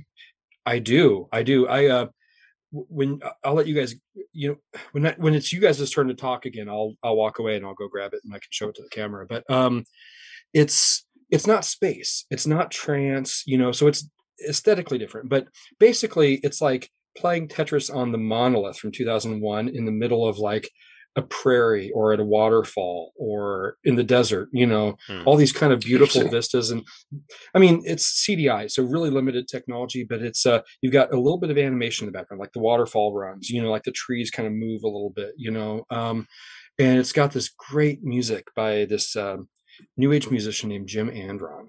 Uh, really great music. I, I I almost think my favorite thing about CDI Tetris is actually the music. But I discovered this game in 1992 or 1993. I've got um, two uncles, Chris and Steve, and they had a CDI, and we would go over to their house and uh, and and play it. And you know, we at the time all we had was Super Nintendo and Sega Genesis. And in some ways, the CDI is actually inferior to those systems, but as a kind of a static graphic presentation thing, it was very superior to either of those two systems.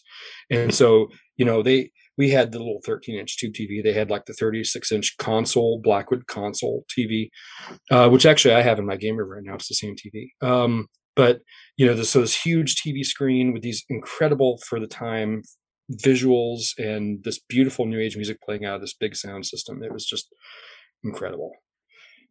So Sounds like it could have been sort of the seed of the idea. You know, Tetris has always had, since it was the same game almost on every platform, they could differentiate it by doing different things with the background and everything. So I think this the seed of this idea was always sort of there, Mhm. and um, it sounds like the CDI version of Tetris was was a, a, a step up in terms of that, Mhm. and and uh, a, a good step on the way to Tetris Effect. Yeah, like proto effect. yeah. It kind of reminds me of like you've played like the, or maybe you haven't the uh, the Tetris the Genesis Tetris that's on the Genesis Mini. Have you played that the the one that was like only released through that? It's kind of like that too. Like I don't think the backgrounds move that much, but that does like have had bigger backgrounds than I had seen like on any of the NES Tetris Tetris games or like the Game Boy one or something like that. It does kind of remind me of that as well. But yeah, Tet- Tetris Effect. It's like, well, how can we, how can we make Tetris more interesting? I guess. And and one and one thing one thing I did want to say, I don't know what which one's on the Xbox. The only thing that I realized that I learned was there's Tetris Effect and there's Tetris Effect Connected. And Tetris Effect Connected is the one where you can play people online. And regular Tetris Yes. Effect did not have that on there. So that's the That's two the different difference. versions. So if you're playing one that doesn't say connected on it, it's not it doesn't have the online play. I don't know which one's on the Xbox one, but there were two different versions. Because I was wondering why this one said connected on it, but it's because this is the newer version that has the has the online play on it, was which was not on the original version. Well, I'll jump I mean, off of that then because I've I had just played about two hours of the multiplayer online as soon as I got back back home, and they have a couple different. It seems like they they have a bunch of different uh, versions of the game that you can play online. Like one of them is um, you you it's like a co a co-op. I guess I would call it co-op competitive slash competitive, where three players will team up against a boss, which could be either a human player or could be a CPU. And so you have your three separate uh, Tetris fields versus the boss's one field. And then every so often, and I'm not sure, quite sure what triggers it yet, but every so often, all three of the players, their screens will just kind of float together and combine to where now, exactly as they were in our own individual games, now they're all together. So I can put pieces over on player number one or player number two's side of the screen. We're working together to defeat the boss. But at the end of the game, you're still scored against each other as to who contributed more to de- defeat the boss. Hmm. I, I love that version. It's it's really really interesting, and you can play that same version uh, local co-op as well. And I then- did- I'm So sorry, there's local co-op. Yep, There's local co-op multiplayer on this. local Yeah. co-op. Loc local and, Multiplayer and online. up to four yeah. players. Yeah. Yep, yep. We Oh, were but not like the same cabin. screen. No, you, I think you Um, can. I think you can play couch co-op, right? I, I don't know. Yes, I think you can do both. I think there was there was a, a bunch of options on there, so I'm still kind You of had multiple hammer switches, which though, right? Ah, no. I just had one one. TV, I just did. one Uh, switch, one TV. I, I just did like a little. I just did one online thing where I just played by myself, and then it like rated me with other people or whatever through like a leaderboard. That was the other only thing I Mhm. played on it. You can also play classic Tetris. You can play classic NES Tetris. Of course, it's all Tetris affected with cool music and stuff like that. But if you want to play the old NES version of Tetris with no holds, no drops, you can do that on this game. And that was a lot of fun. Did you uh did you figure out uh I, I just realized later that there's an extra ability in Tetris Effect that I didn't figure out until after I'd al- I'd already stopped playing it, but it's like if you press like ZR or ZL, there's like a move that you can do that kind of like freezes everything. Did you do that, John? No, I didn't do that. Yeah, I didn't I didn't know ZR, about ZL freezes everything. Yeah, it's like a it's only in this version. Like there's an extra like power up that you can use and I guess that's Oh, how you get higher scores and I'm like, well that's why I was scoring so low on the single player cuz I didn't Hmm. know about that. Until I okay. because I was just doing research about uh, about the difference between you know connected and not connected and all that. Mm. And yeah, it's like there's a there's a button that you hit that, that kind of like sort of it's almost kind of like a Tetris attack where like you do a move and everything stops and you can kind of take extra time to fit everything together like that type of thing. I haven't tried it myself, Got so it. I don't know. But there is a thing that I didn't know. I played like I played like halfway through the single player like on beginner, and I never used this at all because it didn't say anything about using it. And I guess it it's like a meter that that's good. build. There's like a meter. try. There's a little circle in the in the corner that builds up, and it'll say full, and you can use it then. And I just remember it saying full, and I just never used it because I don't think it actually tells tells about it. Okay. Oh yeah, there's also um, like power, power moves and that kind of thing. Like especially in that multi, three player against against one boss, the boss can slow down your pieces. The boss can eliminate your your ability to hold for a period of time. And I'm pretty sure I haven't even experienced all the different moves because I kept experiencing more. But uh, there's a variety of things, you know, to sort of Mario Kart it, you know, throw different weapons at you, that kind of thing. Sure. Uh, a- according according I'm to the, love, I'm loving this game. I was going to say, Jeremy, according to the eShop, it says that there is one to four player local multiplayer on the game. So That's cool. so it is uh, single. What is like one to f- one to four, and then there's like two to something online. But they Hmm. they have them uh, separated, so there is local and multi and online. So there you go. Yeah, there's some kind of experience point system to it too, where uh, you just by trying different things, you you'll unlock uh, different abilities, and and there's a, an in-game achievement system um, that you can unlock different avatars.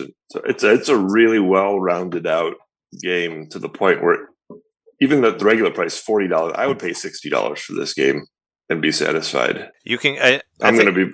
This is going to be a, a perennial game for me. I, th- I think a lot of the stuff you unlock through uh through the experience points is uh you can unlock like backgrounds and music and stuff like that that you can use while you're Yep. just playing like the regular marathon online and stuff like that. It's what I is what I noticed about it because when I was playing it, it's like okay, well you can select all these ones that you've already played. So if you like one song better than the other ones, you can kind of just put it on there and have that be your background and that type of thing.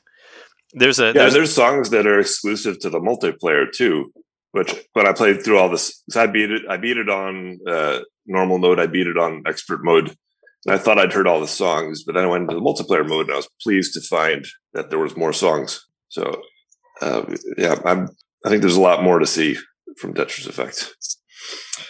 While I while you were talking, I did look, and the version of Tetris Effect that's available on Xbox Game Pass is Tetris Effect connected. Cool. I, I, I fi- I figured it was. I just I just learned there were two versions because I because I was wondering like why what the connected thing was uh, what meant, but I guess yeah, this is like the updated version of it or the sequel or whatever to the original one. Yeah, So it's you- kind of nice the logo too. How they have the two ends kind of put coming together like a like a a wave.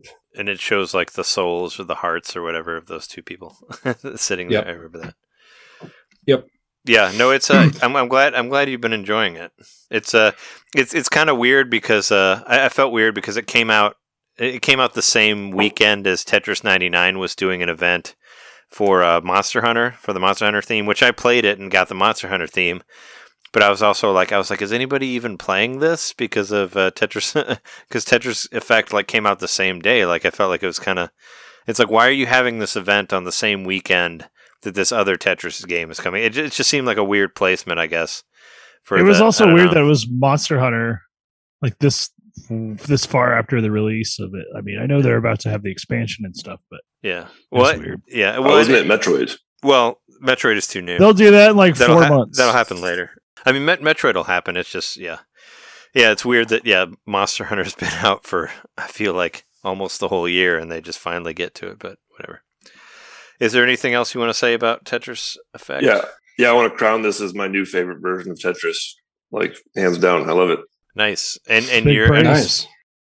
so it beats out Tetris 99. I think Tetris 99 is still my favorite, but Tetris. Yeah, Tetris 99 to me is kind of a it's kind of another thing. But this is like you've got the classic Tetris in here if you want that. You can play it with all kinds of bells and whistles and sound Mhm. effects if you want that. Like it's a it's a really really meaty package. I think you know going back to like maybe the DS one, I, th- I think was the last Tetris package that felt like oh there's a lot to this. You know, when, when we were talking about uh, Tetris Effect and CDI Tetris, I was thinking that there was kind of a couple transitional forms between them. Uh, you had Tetris Party on the Wii, which was kind of the light, fun, you know, happy. But then you had uh, Tetris Worlds on the original Xbox and PlayStation and stuff, and That was on a Nintendo thing too. I've seen that cover. probably on GameCube. I'm guessing. Sure. but it was it was kind of I mean it was kind of more advanced than CDI Tetris and way less advanced than Tetris Effect, but it kind of feels like the transitional stepping stone. And by the way, I did go grab the uh, CDI Tetris box, and again, this camera Ooh. sucks. The lighting sucks. You know what I'm gonna do? I'm gonna put my phone flashlight on, see if I can give this a little boost here. Um, see if I can show you the. Yeah, there's an example of. I think that's like World Four or something. Okay. It, it kind of looks like. I mean, it kind of looks like the Genesis one. This is what I automatically Yeah, think like of. but that's the California only redwoods one that I in the played. background. But that picture It's a looks bit like- better. A- AR Tetris, or you know, like what would become. It Maybe looks eventually they'll have AR Tetris. Well, it looks like you're playing Tetris on the monolith from 2001. hmm You know, um, I also, since I was out there, I went ahead and brought in my entire CDI collection, which is not big. um, it's this Tetris. We got Flashback, which is just a better looking version of the Super Nintendo or Sega I Genesis bought, game. I bought that game on Switch for 99 cents, and it was Me too. whatever. Yeah. It I, was I on- have it on Switch also. It was on to think of sale. It was on sale for 99 cents, so I got it. Oh, yeah. Oh, there you got are. the I do have the some link. other Yeah, Zelda games. uh, Nice. Yeah. I call them my gaming guilty pleasure, a game that you know sucks. It's not like you believe it's a good game and everyone realizes it sucks. No, you realize it sucks, but you like it anyway. you Sure. know. So you got two of you got the, the what is it? What, what, Wand what of the Gamelon. Uh, the Wand of Gamelon and the Faces of Evil. Ah, So, okay. uh, and then the last one I have is a game called Kether, which is kind of a neat little. Uh, it was a weird game. It was a French game, uh, and they, it had a French audio version and an English audio version, and uh, yeah, published by Philips Interactive Media France.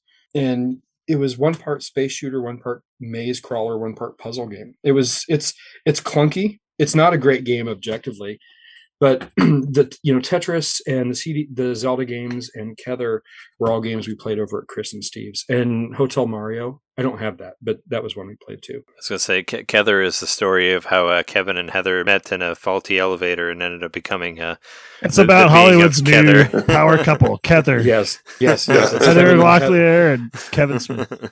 Kevin, yeah, or Kevin, ba- Kevin Bacon. Is what I was Okay, there you go. sure. Yes.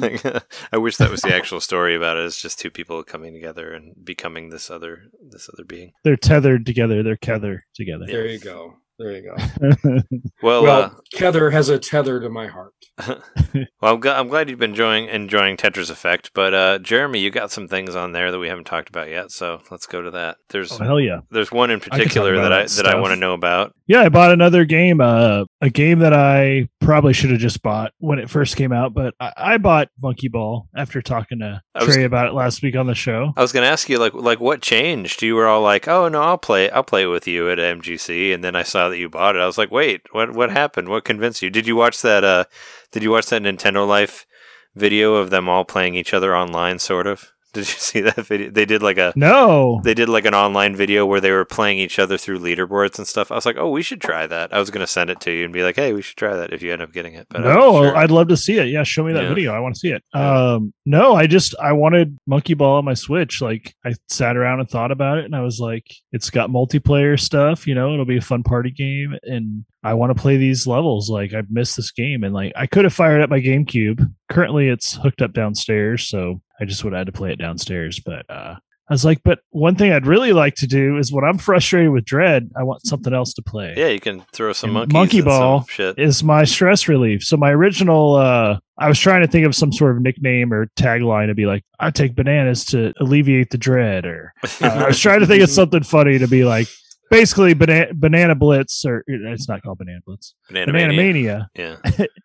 Yeah, it's my stress relief because there's just some parts of Metroid, at least early on, that were really stressing me out. Now that I far into it, like those moments are what I'm living for. Like I'm looking forward to those moments more, I guess. But no, Monkey Ball's not a, a stress free game. Like it's super stressful, but like I don't know. I'm just like on a nostalgia trip playing it. You know, I haven't played it that much. So every time I boot it up, I just go play a different mode or, you know, go into the story mode and try to beat a few levels or whatever. But you know, I do miss the I do miss the really bad cutscenes and and the Oh yeah. pre bananas and all that. Okay, okay, so so when I was editing the podcast last week, I decided that I was just going to throw on the cutscenes. Like I, I found a YouTube that showed all of the cutscenes for the GameCube one, and I think maybe one of the main reasons they wanted to change they wanted to change it up is that Doctor Bad Boon gets so creepy on uh, MeeMee. Like he's like really like Oh, borderline I like that. rapey with her through the whole thing. So maybe uh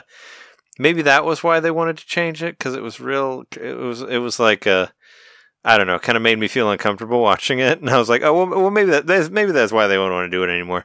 But it is like aside from that, aside from the really weird, creepy, rapey stuff, it is there. It is funny. Like it has this ridiculous story, and there's a part where they all get shrunk and they get thrown into the washing machine, and they end up having to tickle Doctor Bad Boon to like get him to turn them back into regular size, which I guess is kind of weird too. But I, I thought that was the charm of it was just how strange it was. But if, if you're missing those old cutscenes, just just go to YouTube. Play you the can old find. game. Well, I mean, it's like it's like a half hour worth of cutscenes, and I was just like, I'm like, I'll just watch these cutscenes in the background just to remember what they were like, and yeah, they were all CGI and they didn't look great, and that's probably why they didn't want to bring him over. Also, Doctor Bad Boon is fucking total creepster. So maybe that was character. so maybe that was I, why. I don't yeah. find that hard to believe the Yeah. Era was ripe for these type of characters, especially like something that maybe wasn't translating culturally completely. I mean, not to say that the creepiness doesn't translate; it's creepy across the board. But But he talk he Yeah, talks a lot about how he wants to find MeeMee and do it. It's and it's like, okay, this is maybe this wouldn't work now. Maybe we shouldn't have this on there because it see, at the time, we might have. thought it was not necessarily cool, but for us, Yeah. that was like this game's for adults because it's got this like Yeah, subversive, It's like, got this weird humor in it rapey whatever. Uh-huh. Yeah, yeah. But now looking back on it, I guess I don't know. I- doesn't I'll do like you said. I'll just look at the YouTube video. Yeah. Uh, I think I, it's less about literally missing it, more just about in my mind's eye, like the perfect package of this game would have been like you boot it up and it's got the artwork for each GameCube game, and you you open it up, and then you've got you know some sort of Wonder uh, Wonder Boy kind of thing where you can switch between it on the fly. Which I did find there's like classic levels, but that's just like curated classic levels. It, it makes it. unlock with ten thousand points. Yeah, I think it's well. It, I, I think it just makes it exactly how it was because I think they've tweaked it to make it like not as hard this time. I think the the newer Okay. version, like because some of the stuff was kind of unfairly hard because of whatever the size of stuff. I think they made it a little bit like easier to play, but I don't know. I found I found Monkey Ball Banana Mania to be like a it was like a zen game for me. Like I said, there's no lives. You know, you can. it- It's kind of the same thing It's like fighting the same boss over and over and over again in Metroid Dread. It's just like just getting you go to this monkey ball level and you have to try to figure it out, but you have an unlimited time uh, amount of times to figure it out. You know, so it was it was very it was very calming for me. I mean, I played it at work. I played it while I was editing, and it was just like this is cool. But I- I'm I'm, I'm glad you I'm glad you got it.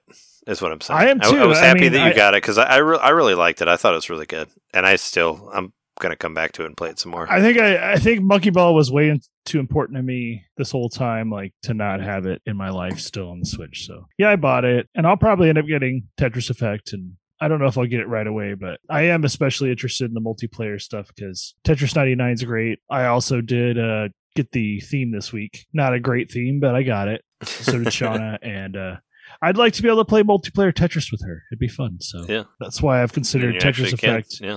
and I've actually showed her like the trailer for it when it, it was first announced, and she showed some interest in it. So I'll probably get it eventually. Maybe I should get it while it's still on sale, huh? Got eight I think days. so. You got Yeah, you you, got a couple days. you got some time. But I also have Once to we buy something jump on and else play that I didn't know. Yeah. Oh, you also want to get uh, Disco Elysium, which uh, which came out this week, and I bought it, but I didn't play it because I felt like we had enough to talk about this week, and I would have only gotten a day with it. So I'll. I was so spend some more time distracted by it and Dread about it that I didn't week. know. Yeah. I totally forgot about Disco, but I guess the last thing I wanted to show, which isn't that big of a deal, but I did mention it last week because one of my Joy-Con completely fried. So yeah, I was having kind of a bad week myself last week in some ways. But uh I attached the Skyward Joy-Con to my Switch, and now it's like I have a new Switch. Whoa. Oh yeah, you Looking you, good. you opened them finally. Was it because of your uh because of the drift that was happening with your other ones? Where you're like It's you because I no wanted left to. because you got no left, no good left, right? I wanted to try out uh I wanted to try out Dread in handheld mode, which it's great. It's awesome. I played it a little bit in handheld today, just a tiny bit, and I was like, I'm gonna put it back on the TV because it's I much prefer it- it, on the it TV deserves it. with the controller. yeah, but Well- it's it's quite passable, and yeah, I was playing it. So I went with uh, I don't know if I've ever mentioned it on the show, but my partner's uh, building out a, a van to travel around in, and so she was working on it a little bit today, and I went with her and did a little bit of cleaning with her. I didn't like do much, but then during part of the time while she was working on it, I was just playing Metroid on my on handheld mode. I'm like, this is Yeah. great. you're like, hey, Keep playing Metroid, take it with you. and I could talk to you. Yeah, Well, that's the, I mean, of course, that's the beauty of the Switch is being able to to get up and go, take it with you anywhere you want, or play on the big screen. You're not marooned to the desert island of the small screen, and you're not tethered to the couch. Um, I, you know, it's so weird, you know, being the the brand new owner of a of a Switch OLED, eh, but being someone who prefers to play Switch docked. You know, I much prefer it docked. Yeah, me too. I prefer, I totally prefer Switch docked, but and and the Switch OLED offers like zero for docked play right now. I'm I'm hoping for the well because the dock is supposed to be upgradable and only the OLED one, so I'm hoping maybe Right, right. something will come from that. But I, I still feel I feel like if I saw the OLED like somewhere, if I saw it at a Target while I was there, I'd probably have a hard time not buying it if it was just sitting there just because I don't know. You know what it feels like to me? It kind of feels like the Switch Lite Pro. Sure, Okay. You know, Yeah. like this huge, huge upgrade to the portable side, but not And the other it- side. I guess yeah. and then it, yeah, I mean, it- guess it the adds back docked play. but- Ethernet plug. That's about it. You Mhm. know. I mean, that's going to make a difference for some people, but not for me. Yeah. for me, it's actually just it just translates to the loss of a USB port. But but I still do probably sixty percent or more of my Switch playing undocked just because of opportunity, you know, and and so I actually have managed to drum up a little bit of excitement over what the OLED will do for my uh, for my ability to play on the go. Although, of course, before I'm able to really talk about spending any real money on any new games for it, I'm going to need to get this SD card thing figured out. Of course. Yeah, even though the the OLED, the OLED does actually have double the space on the system, so that's cool. It's not It- it much. is It- it's like what sixty four instead of thirty two. It's still not that much, but at least they upgraded it a little bit. It's, almost perk. back to the uh the Wii U days. Yeah. It's it's a per- it's a perk. well, the Wii U had like eight, right? Like eight gigs Yeah, or yeah. something stupid like that. It was so yeah. something it was it was the 64 gig of its day It was so it, it was Even so at the like time, nothing. it was yeah. But then Yeah. the 32 was the the Pro. I think I Right, ended. I- um, yeah, I think I ended up just getting the regular one because it's like I'm gonna have to buy an external drive regardless. So I'll just buy the regular Wii U. Like, who cares what's on there? You know, you got to put everything on your external anyway. I got mine refurb through Nintendo.com, and that was the 32 is the one that was available. i got the 32 also and i got it for christmas of 2012 uh, and the reason that's special to me is because that was the 20th anniversary of getting the super nintendo Okay, yeah, that is special. I bought a. I Yeah. bought mine brand new from Target. I bought the. uh I, I got the Super Mario. I'm. It's right. The box is right there. It's right above me. It's the uh Super. Was it um Super Mario Brothers U version that came with Luigi Luigi U also, Mhm. and, and I bought it with Nice. and I, I bought it right when uh, Mario 3D 3D World came out because that was the one that was like I have to have this game, and I and I had got some pretty lucrative jobs at the time, so I had extra money, and I was like, oh, I'll buy a Wii U, And I remember when I brought it home and played it the first time, I was like, "This is weird. Am I supposed to look at the controller or the TV? What's happening here?" that was my that was my first thoughts of playing it. it. Is like, this is a bizarre ass system, and it continued to be that afterwards. So, uh, what else? Do you have anything else you want to talk about, Jeremy? No, that was pretty much it. How is uh, Monkey Target? Did you try it? Oh yeah, I guess I did. I did have that written down here. Uh, I'm starting to kind of understand it, but I still think it's very hard. Like it's very subtle, and I think you know, in some regards, that's good because that points to the fact it was developed for the updated control of the analog stick on the uh, pro controller. You know, just the Joy-Con. So that's cool that it's more like precise and subtle. But it also kind of sucks because you just I don't know. I find myself going to a lizard brain memory of how to play Monkey Target, and it doesn't work anymore. And so it kind of sucks. I'm relearning it, and uh, at least I know like where the places are to go. I kind of like at a certain point, I can kind of understand when I need to like hold back and kind of start to dive, but it's just not. I was hoping Monkey Target I would like start playing just like you said about which I actually haven't tried bowling yet, surprisingly. Um, Oh, but I'm I was really hoping that Monkey Yeah. Target would just be like, "Hey, how's it going, old friend? Like, here we are again. and just having a great time." And it wasn't like that at all. It was very defeating initially, and I'm like, "Fuck this! It's not the same. They ruined it." And then I tried a couple more times, and I started to kind of get it, but that that was how I, I, mean, still do kind of feel like why you know why do they have to because they had to rebuild it all in a different engine it's not the same game Sure. Well, uh, I mean, I actually did feel on the single player. I did feel like, oh, hey there, friend. I remember you. Like it, the single player felt really Mhm. welcoming to me. Like it just, that was really the thing I liked the best. I just like, I kind of just like fell right into it, and I was like, oh, hey, this is the monkey ball I remember. Like this is these levels are geniusly designed and really cool to play, and yeah, and I love like just trying to figure out all the shit and all and all the like little secrets and stuff are on there, and it's and you kind of have to break the game to get through it, and it was like so cool. But uh, if that's all we've been talking about playing, let's talk about the news for a while, for a minute. Oh, I'm here. sorry. Can I can I add one thing to the we've been playing thing? Sure. Oh yeah, yeah. What do you got? ActRaiser. Oh, you, you got ActRaiser, ActRaiser Renaissance. ActRaiser Renaissance. I got it. Um, I got it in the Castlevania collection and Gree, um, all a few weeks before the OLED. And my goal was to beat ActRaiser Renaissance before the OLED came, and I did.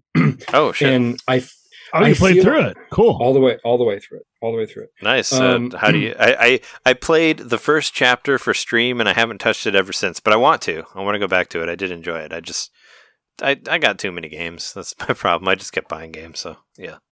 Yep. I think that's all of us anymore. Um, well, so in my opinion, and look, I can see the arguments against it.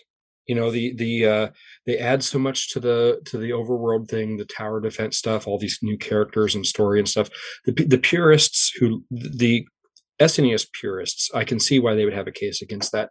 And then the graphics to the uh, 2D action sequences, I can see the argument against those too. I mean, they kind of feel like they are a less successful attempt to do for the Sega Saturn what uh, Shovel Knight did for the NES. But I will say that I am a fan of both.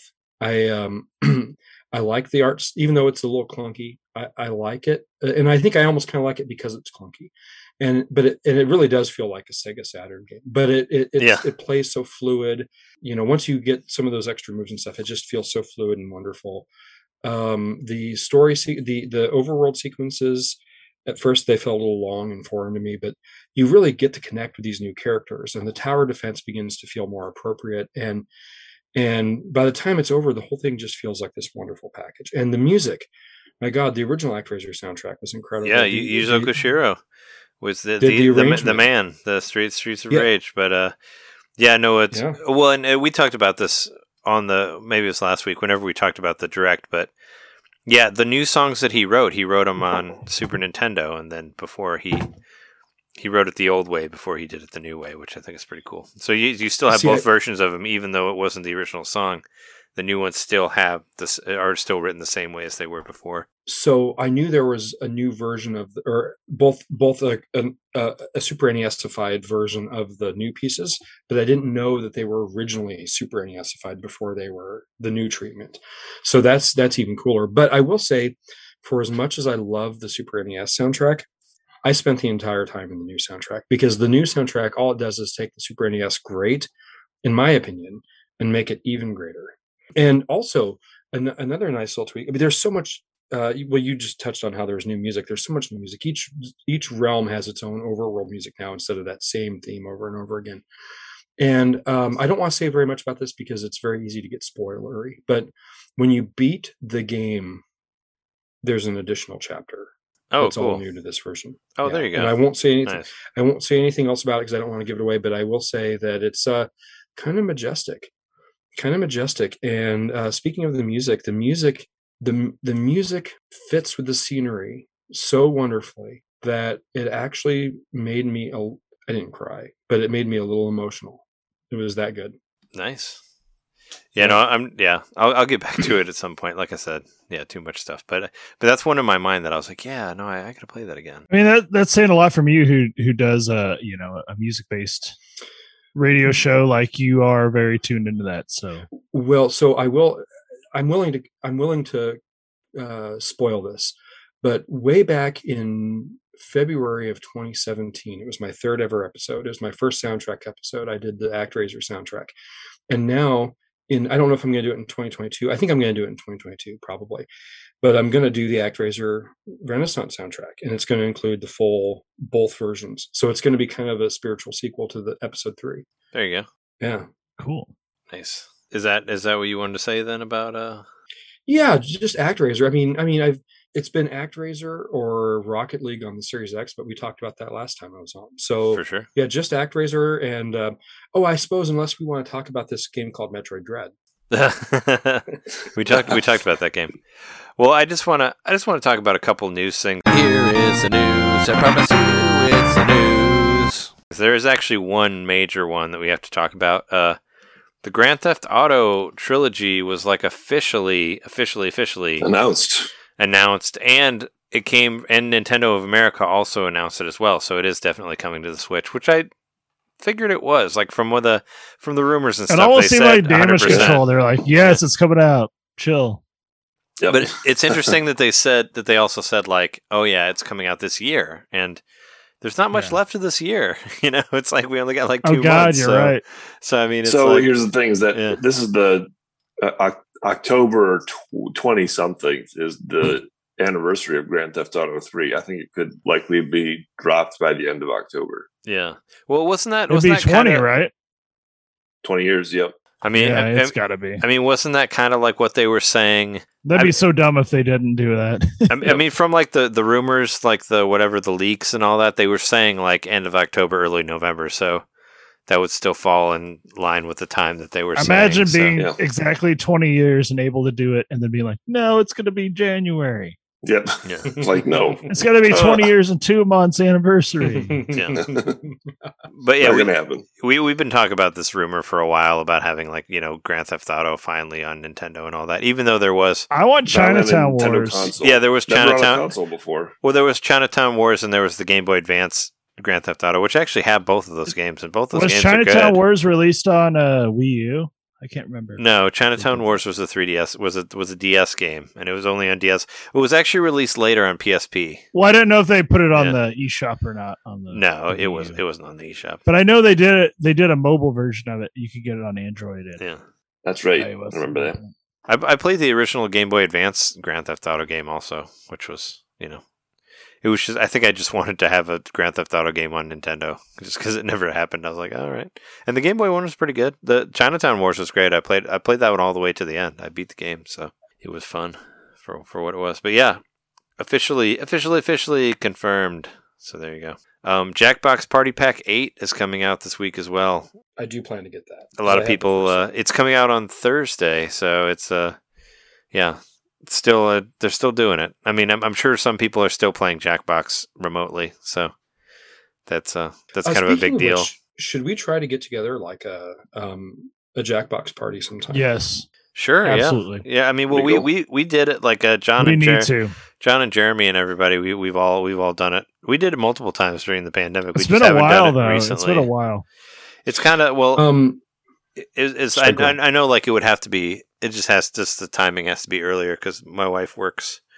Jess Jess works earlier now as, as opposed to later, Yeah. so she kind of crashes. And out I've got around, a like weird 10 or schedule 11, myself. So, so that's Mhm. probably I figured that's probably why we hadn't really done it yet. But but yeah, we sh- we would definitely be into playing that again.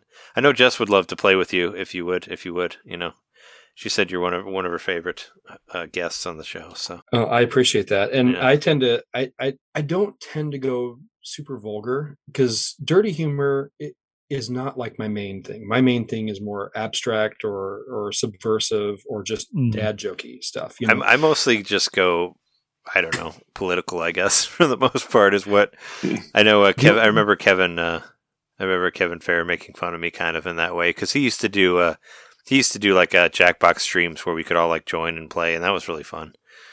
But he was kind of poking fun at, at me constantly going after Trump and and the right and stuff like that with most of my answers. But I don't know. It was the time. I time. tend to go I more it was a stream a of lot- con- reliable source of humor. I felt like it was Well, in the moment. it- you know, it was it's- yeah, a lot of jokes, a lot of jokes about the pandemic and anti-Republican, like whatever. You know, so that it was it was the room, man. You know, everybody that, that was what that was the time. Everybody found it was found it funny. You know, I think a- it's I think it's cool. Yeah. I mean, some of the stuff you've done, especially in the t-shirt one, was really funny. oh, the t-shirt one's great. you- yeah, I uh, I will say like I try to go off like I don't know. Some people call it call it the uh, uh, the muse or whatever. Like there's just some sort of like through line of all human history that sometimes it feels like you can kind of tap into that, and that's sort of where politics fall in there. But it's also like a stream of consciousness, and you want to kind of try to like yeah, like Right, you said, Trey, read the happening in the- room. Mhm, in the conversation of the group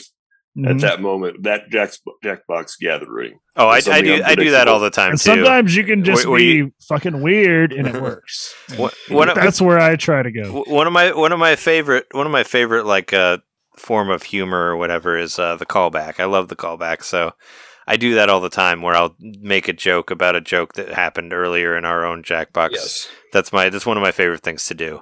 Is to Yes, is to love make jokes too. about something that exists in our own Jackbox game. You know, th- I Mhm. think that's some of the best stuff to do. I love I love wordplay, and and like I said, I'm not a big fan of dirty, but the only time dirty really kind of enters my world is if it's a clever wordplay.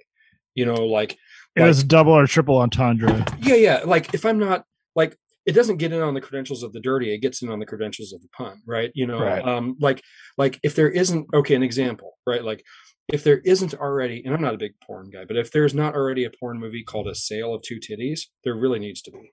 Probably. They I don't know. two titties. It's like Tale Jonathan Swift Cities. and Charles, or what's his faces? Yeah, yeah, Um, work together. um, well, we should totally do a Jackbox thing, and it sounds like Sure, know, yeah. there's enough overlap, enough overlap in our sense of humor that we'll like each other, but enough difference that it'll be like not everyone making the same joke. Because Well, the, I great, the invite- the beauty of Jackbox also is like sometimes you just make a joke and like everyone's just like, no, and it just like it just disappears because it doesn't You advance. forget you forget about it, yeah. You, you never remember you don't remember the bad ones, you know. I've been to Jackbox parties where literally everything is a dick and a fart joke, and that was no fun for me at all. That's you no know, fun. Well, first of all, I didn't think it was what they were saying was any it was funny at all. But then I would be the guy that would come in with something different, and it would get like zeros, you know, because oh, it wasn't a dick and a fart joke, right? You guys have that covered. Yeah, I don't- yeah. I don't really, I don't really do that for mine. I, I try to, I don't know. I we guess don't rule it out though. I mostly make it current, but yeah, I'm not really one to go like super vulgar or whatever with it. I guess I don't know. It depends. Depends on what my mood is or whatever my level of alcohol content is at, at the time as well. I say you know? sometimes vulgar makes the most sense. because because I think I feel It's like like- one of one of the first times we played this, I just went like I just went like for the ceiling, like with a lot of these. I just tried to make it as as offensive as I could, and I thought it was pretty fucking hilarious at the time. But you know, The, the closest I come to that is Mad Verse City, you know, where you're actually trying to trash talk the other person. I haven't played that. Oh, you've got to play that. It's a it's a rap battle game. yeah, that's the one that we've been wanting. city. I've been wanting to play that for a while. Actually, again, I think that's six. Right, is the one with the with the rap. Five five's the one that has the rap on it. Okay, yeah. because I because I played it and I I, I kind of hated that game because I would. It's my own fault. It's because I just suck at typing on the phone because my fingers are too big or something for the buttons for the virtual buttons. But I, I'll get excited about a line I'm going to have, and then I'll accidentally hit enter, and then- and then it won't like, and then it'll come through, and it, and it won't, and I'll only get like half, and I'll be like, "Fuck, damn it!" And I lose like every time because I get too excited and I hit the wrong thing, and some but some letters are too close to enter, and when you hit enter, it automatically ends it, so you got nothing, and it fucking pisses me off. You're talking Metroid Dread in a different way right now. Yeah, I mean, I, I prefer I prefer to play it with my tablet because it's bigger, and then I won't like fuck up the letters and all that. So, yeah, for for me, for me, vulgarity and profanity are like a salt shaker. Use it, use a dash of it, use it sparingly, use it artfully. Mm-hmm. Catch the people off guard and delight them that way. don't, Sometimes it gives it punch through the grid context. just- yeah, like it. One of them said to use a bad word, and I and I think it was like I think I actually did like a stream. It was like fuck shit, fuck shit, fuck, and it just was like the stream of, and it worked in the rhyme so perfectly too. It's it was great. anyway, so J- we'll, we'll af- after the call we'll figure out a Jackbox thing. but uh, speak speaking of vulgarity and uh, controversial subjects, we should talk about Koichi Sugiyama, the uh, composer of the original Dragon Quest music, has died. He I, did. I don't know if you have uh, followed any of the stuff about this, but he's not really a well liked person. I guess it's kind of Nope. uh, yeah. I, I have a I, I like I'm, I'm part of a group on Facebook. It's just called like Dragon Quest slime posting, as in like Dragon Quest shit posting. It's stupid, Uh-huh. and it's all just like they put up stupid stuff about Dragon Quest, but it's mostly been fights about people feeling like whether you should be more respectful to his death and some people just being like fuck that guy he sucks and i'm glad he's dead so i mean that seems to be the discourse like on I mean, he was old as fuck in in his old 90. guard kind of attitude. he's like, old as fuck he also believes that. that. like japan never did anything wrong and like in like world war ii and like was you know denying like war crimes and shit like that also like Of, also incredibly super anti anti-LGBT. yeah, you know, uh, super homophobic and all this stuff, and yeah, people people And didn't really like him. unapologetically So so. yeah, he also just took the same fucking tune and just kept repurposing it over and over again and like everyone's like okay well that's dragon quest but uh i you okay. know I, I I mean I don't I don't care for his views, but I do like it was other I, people. I do like, it was other people yeah. that made it better. I, I do like a lot of the original Dragon Quest. Like I I really like the original NES stuff. I think I think the Dragon Quest three has a lot of really good songs. I like the theme of Dragon Quest. The no no no no no no no. Like I like that song and apparently he only wrote that in like a few minutes, which is pretty impressive. But yeah, I mean it's He wrote a man, an anti-gay manifesto, and then he had just a little bit of space on the wall left. He's like, "Here's the Dragon Quest line." I mean, this was. I mean, he wrote this in what, like '85 or something, like when it was. Uh, or no, it was even before that, right? Like the original, original Japanese one. I don't know. Yeah, it's just kind of. It's just one of those things where it's like, yeah. I mean, he wrote some stuff. Yeah, he wrote you music. really he can't- wrote. you literally like it's hard to celebrate someone dying. Like that's not cool, but like Right. Yeah. it also does open a lot of opportunities for where Dragon Quest music will go from now because it's really been kind of tied to him. And therefore it's been somewhat bland at times. I, Was he working on the series like uh, on the last one? Like Oh, no, no. ninety. I mean, you have to realize. Well, I mean, this is a. I mean, yeah, it's it's they could. You can't change anything about Dragon Quest. Like it, you know, if you worked on anything, you worked on all the other ones, and and I- and I, you know, the I, I love Dragon Quest games. They're like my favorite RPG series of all time. But yeah, the music was not my favorite. But I mean, but I think some of the Super Nintendo NES stuff is okay. But I feel like the orchestrated versions of the stuff that was in like Dragon Quest Eleven was much better. So I mean, I yeah, if they could find that was somebody someone who's else. better, That wasn't him. yeah, yeah. It was just somebody changing his stuff. I mean, a lot of It kind of somebody seems building like off of the foundation he laid. Yeah. then, you know, leaving out the bad spots. it, it's like it's like a march. It's like marching band music. I guess is what a lot of people have said about it. You know that that what it sounds like, but whatever. I mean, I, I'm not I'm not going to discount the, his what he's done. I mean, Dragon Quest. I mean, Dragon Quest was like the is is the first the first console RPG ever of all time. So I mean, any any fucking RPG you play ever has something to do with Dragon Quest. So I mean, And although I don't condone any of his views, like there's something to be said about like this old guard of human being like dying in a video game that's still so relevant. That's still so like I mean, they had their own direct. You know, like it, it was their mm. 30, 30th anniversary. They did their own thing, but like, it is a meaningful thing that this person passed away, and I can acknowledge that. But it's Yeah. yeah. it's it's hard to it's it's one thing to to hate something a person stands for it's even one thing to hate Mhm. a person but it's it's hard it's a different thing to actually celebrate their death like like okay all four Right. of us eh, all four of us and probably most of the listeners hate donald trump hate what he stands for wants him to be stopped if he were to die i would celebrate that he's stopped i wouldn't i don't think i would celebrate that he's dead That he's dead. Ye- Yeah. yeah yeah you know i think there's still there's still kind of a, a modicum of decency there to just like you know let let the people who loved him mourn we're just glad that he's not continuing to wreak havoc Right. And uh, Yeah. I, I'm not. I'm not saying that I'm glad that he's dead or whatever. It's, it's just. It's just a weird thing. You know. I was. I Oh, was no, no. never kind of really on either side of it. I was like, I think the music's fine. You know. I. It's. so- I mean, I don't. You know. I don't agree with any of his views and all that. It's just kind of like.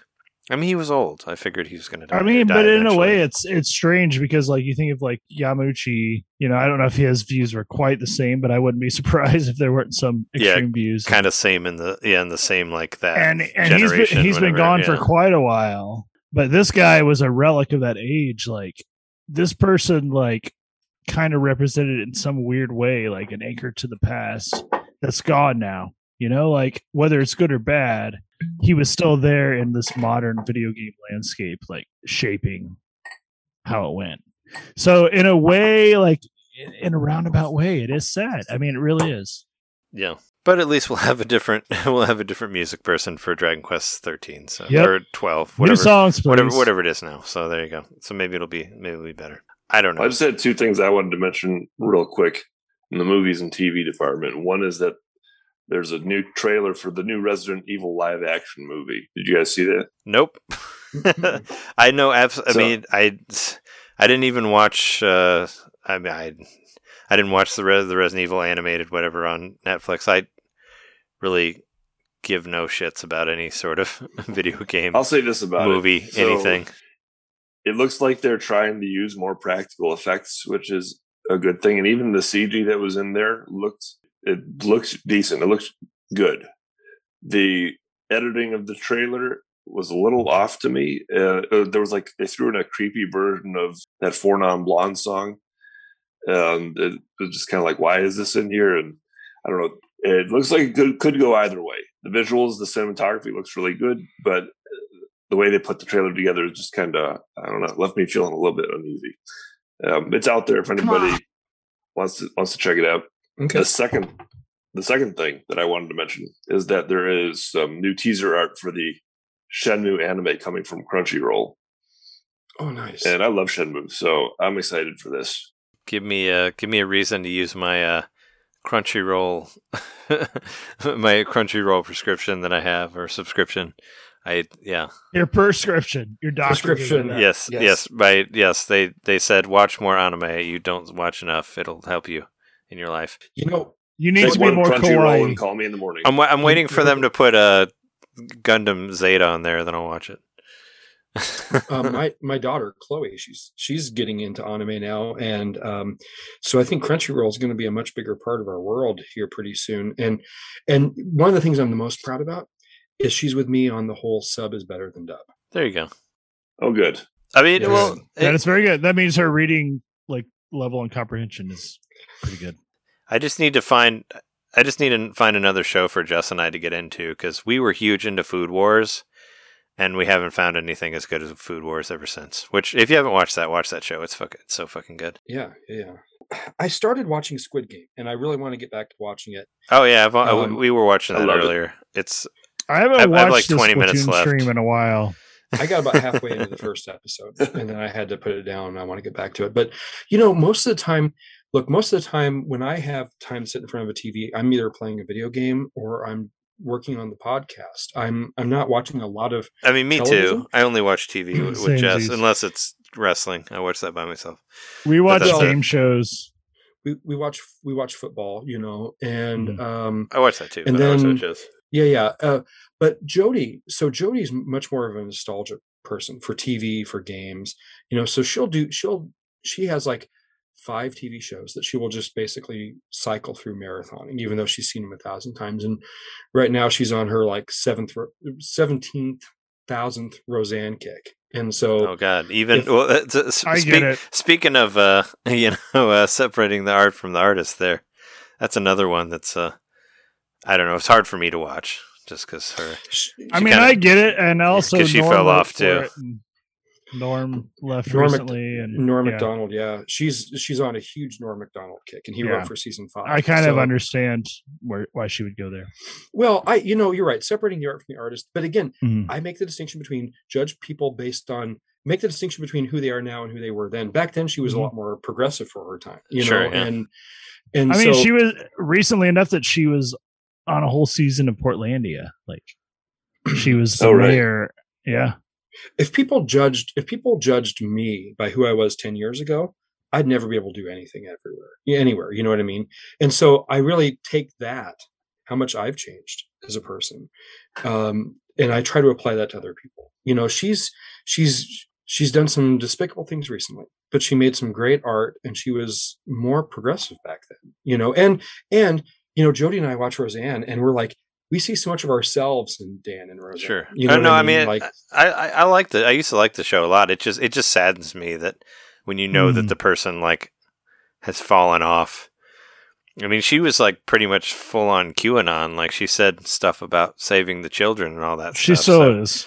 Yeah, Oh, so she I uh, know she she I- would well, fall into it. Yeah, I quit paying attention after the the uh, the the infamous tweet. Um, I mean the the you know, children thing was before that. It was before like the one you know the Mm. one the the Planet of the Apes one and all that. But hmm. yeah, she I mean she had gone for a while. They even wrote it into the Conners like about her Trump love and all that stuff in the first season, which I watched a couple of the episodes. I don't know. Hmm. Doesn't I, I saw the first. I saw. I think I most of the first season, so I guess I do remember that. Yeah, it's it's it's interesting. You know, um, never say for never say never or forever about anybody, because someone can, you know, fall into that right wing craziness, and then look at me. I'm I'm someone who came out of it, right? We do want to. We do always want to assume because we what we think about ourselves that we're very mutable and we can change. You know, based on time. I know I'm just mansplaining what I just said. The word mutable, but You're ma- you're mansplaining it to men. It's okay.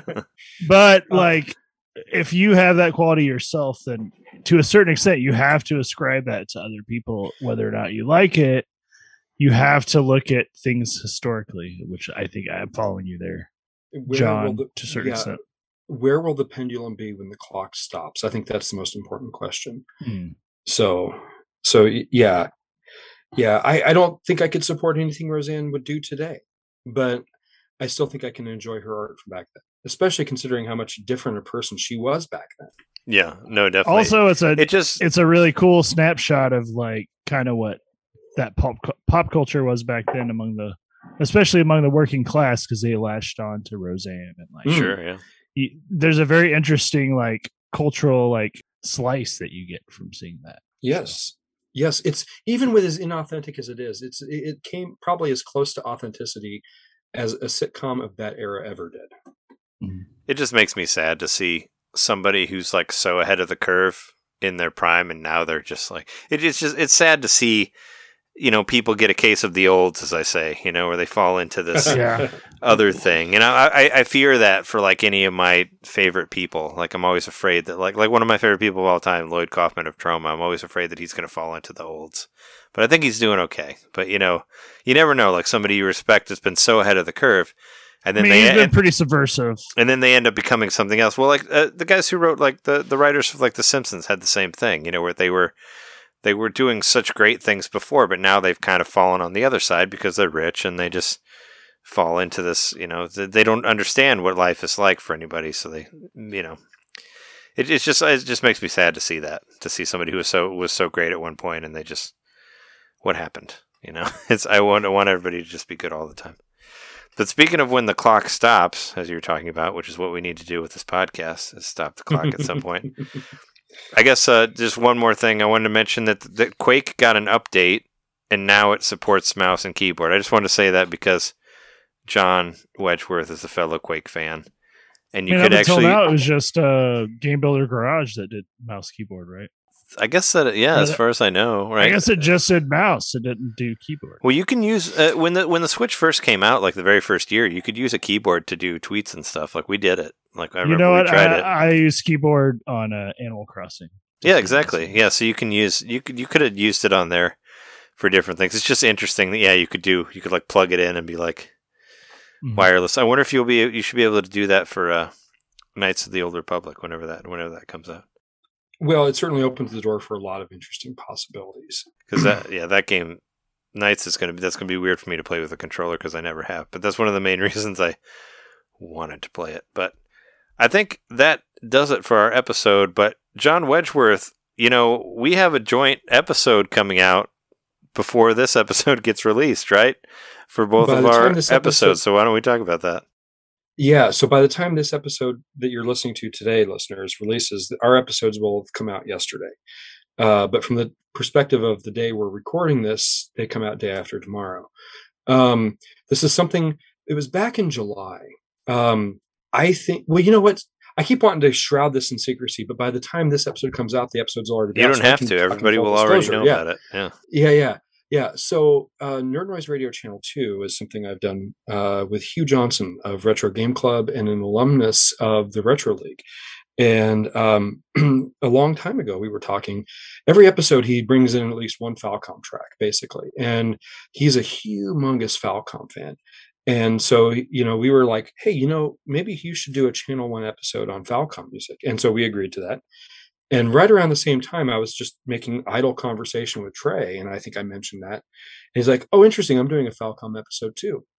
And so we said, "Why don't?" I would say mine was more of an Ys episode, but it does have other Falcom stuff. But yeah, you know, it was one that I had done that because I did a live stream of it when Ys Nine released on PS4, and I'd put together like just a, stuff from like older Ys games and stuff like that. And I was like, oh well, I did one of those, and yeah, then you're kind of like, well, we should have them released at the same time. And now, And it yeah, I'm still procrastinating. I'm gonna. I'm, I'm gonna get do my opening tonight. I'll have it done. I'll have it done like by Thursday Okay. for sure. I mean, it's the, the the I already have all the songs together. I just got to put them in there. so um well yeah and Hugh had his music together since probably july also but we uh we decided to wait till we could do it together and release them as a kind of an it's not it, it- an unofficial it's an unofficial two-parter and we don't have like this is part one this is part two it's just this is our half this is trey's half you know?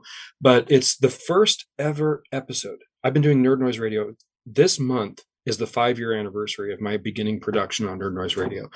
And um this will be the first time ever that a Nerd Noise Radio episode has come out that I've had zero hand in producing. Hugh has handled the entirety of this episode, text, title, and license. My only thing was putting together show notes, uploading it to to Podbean, etc., and uh, handling the social media blast.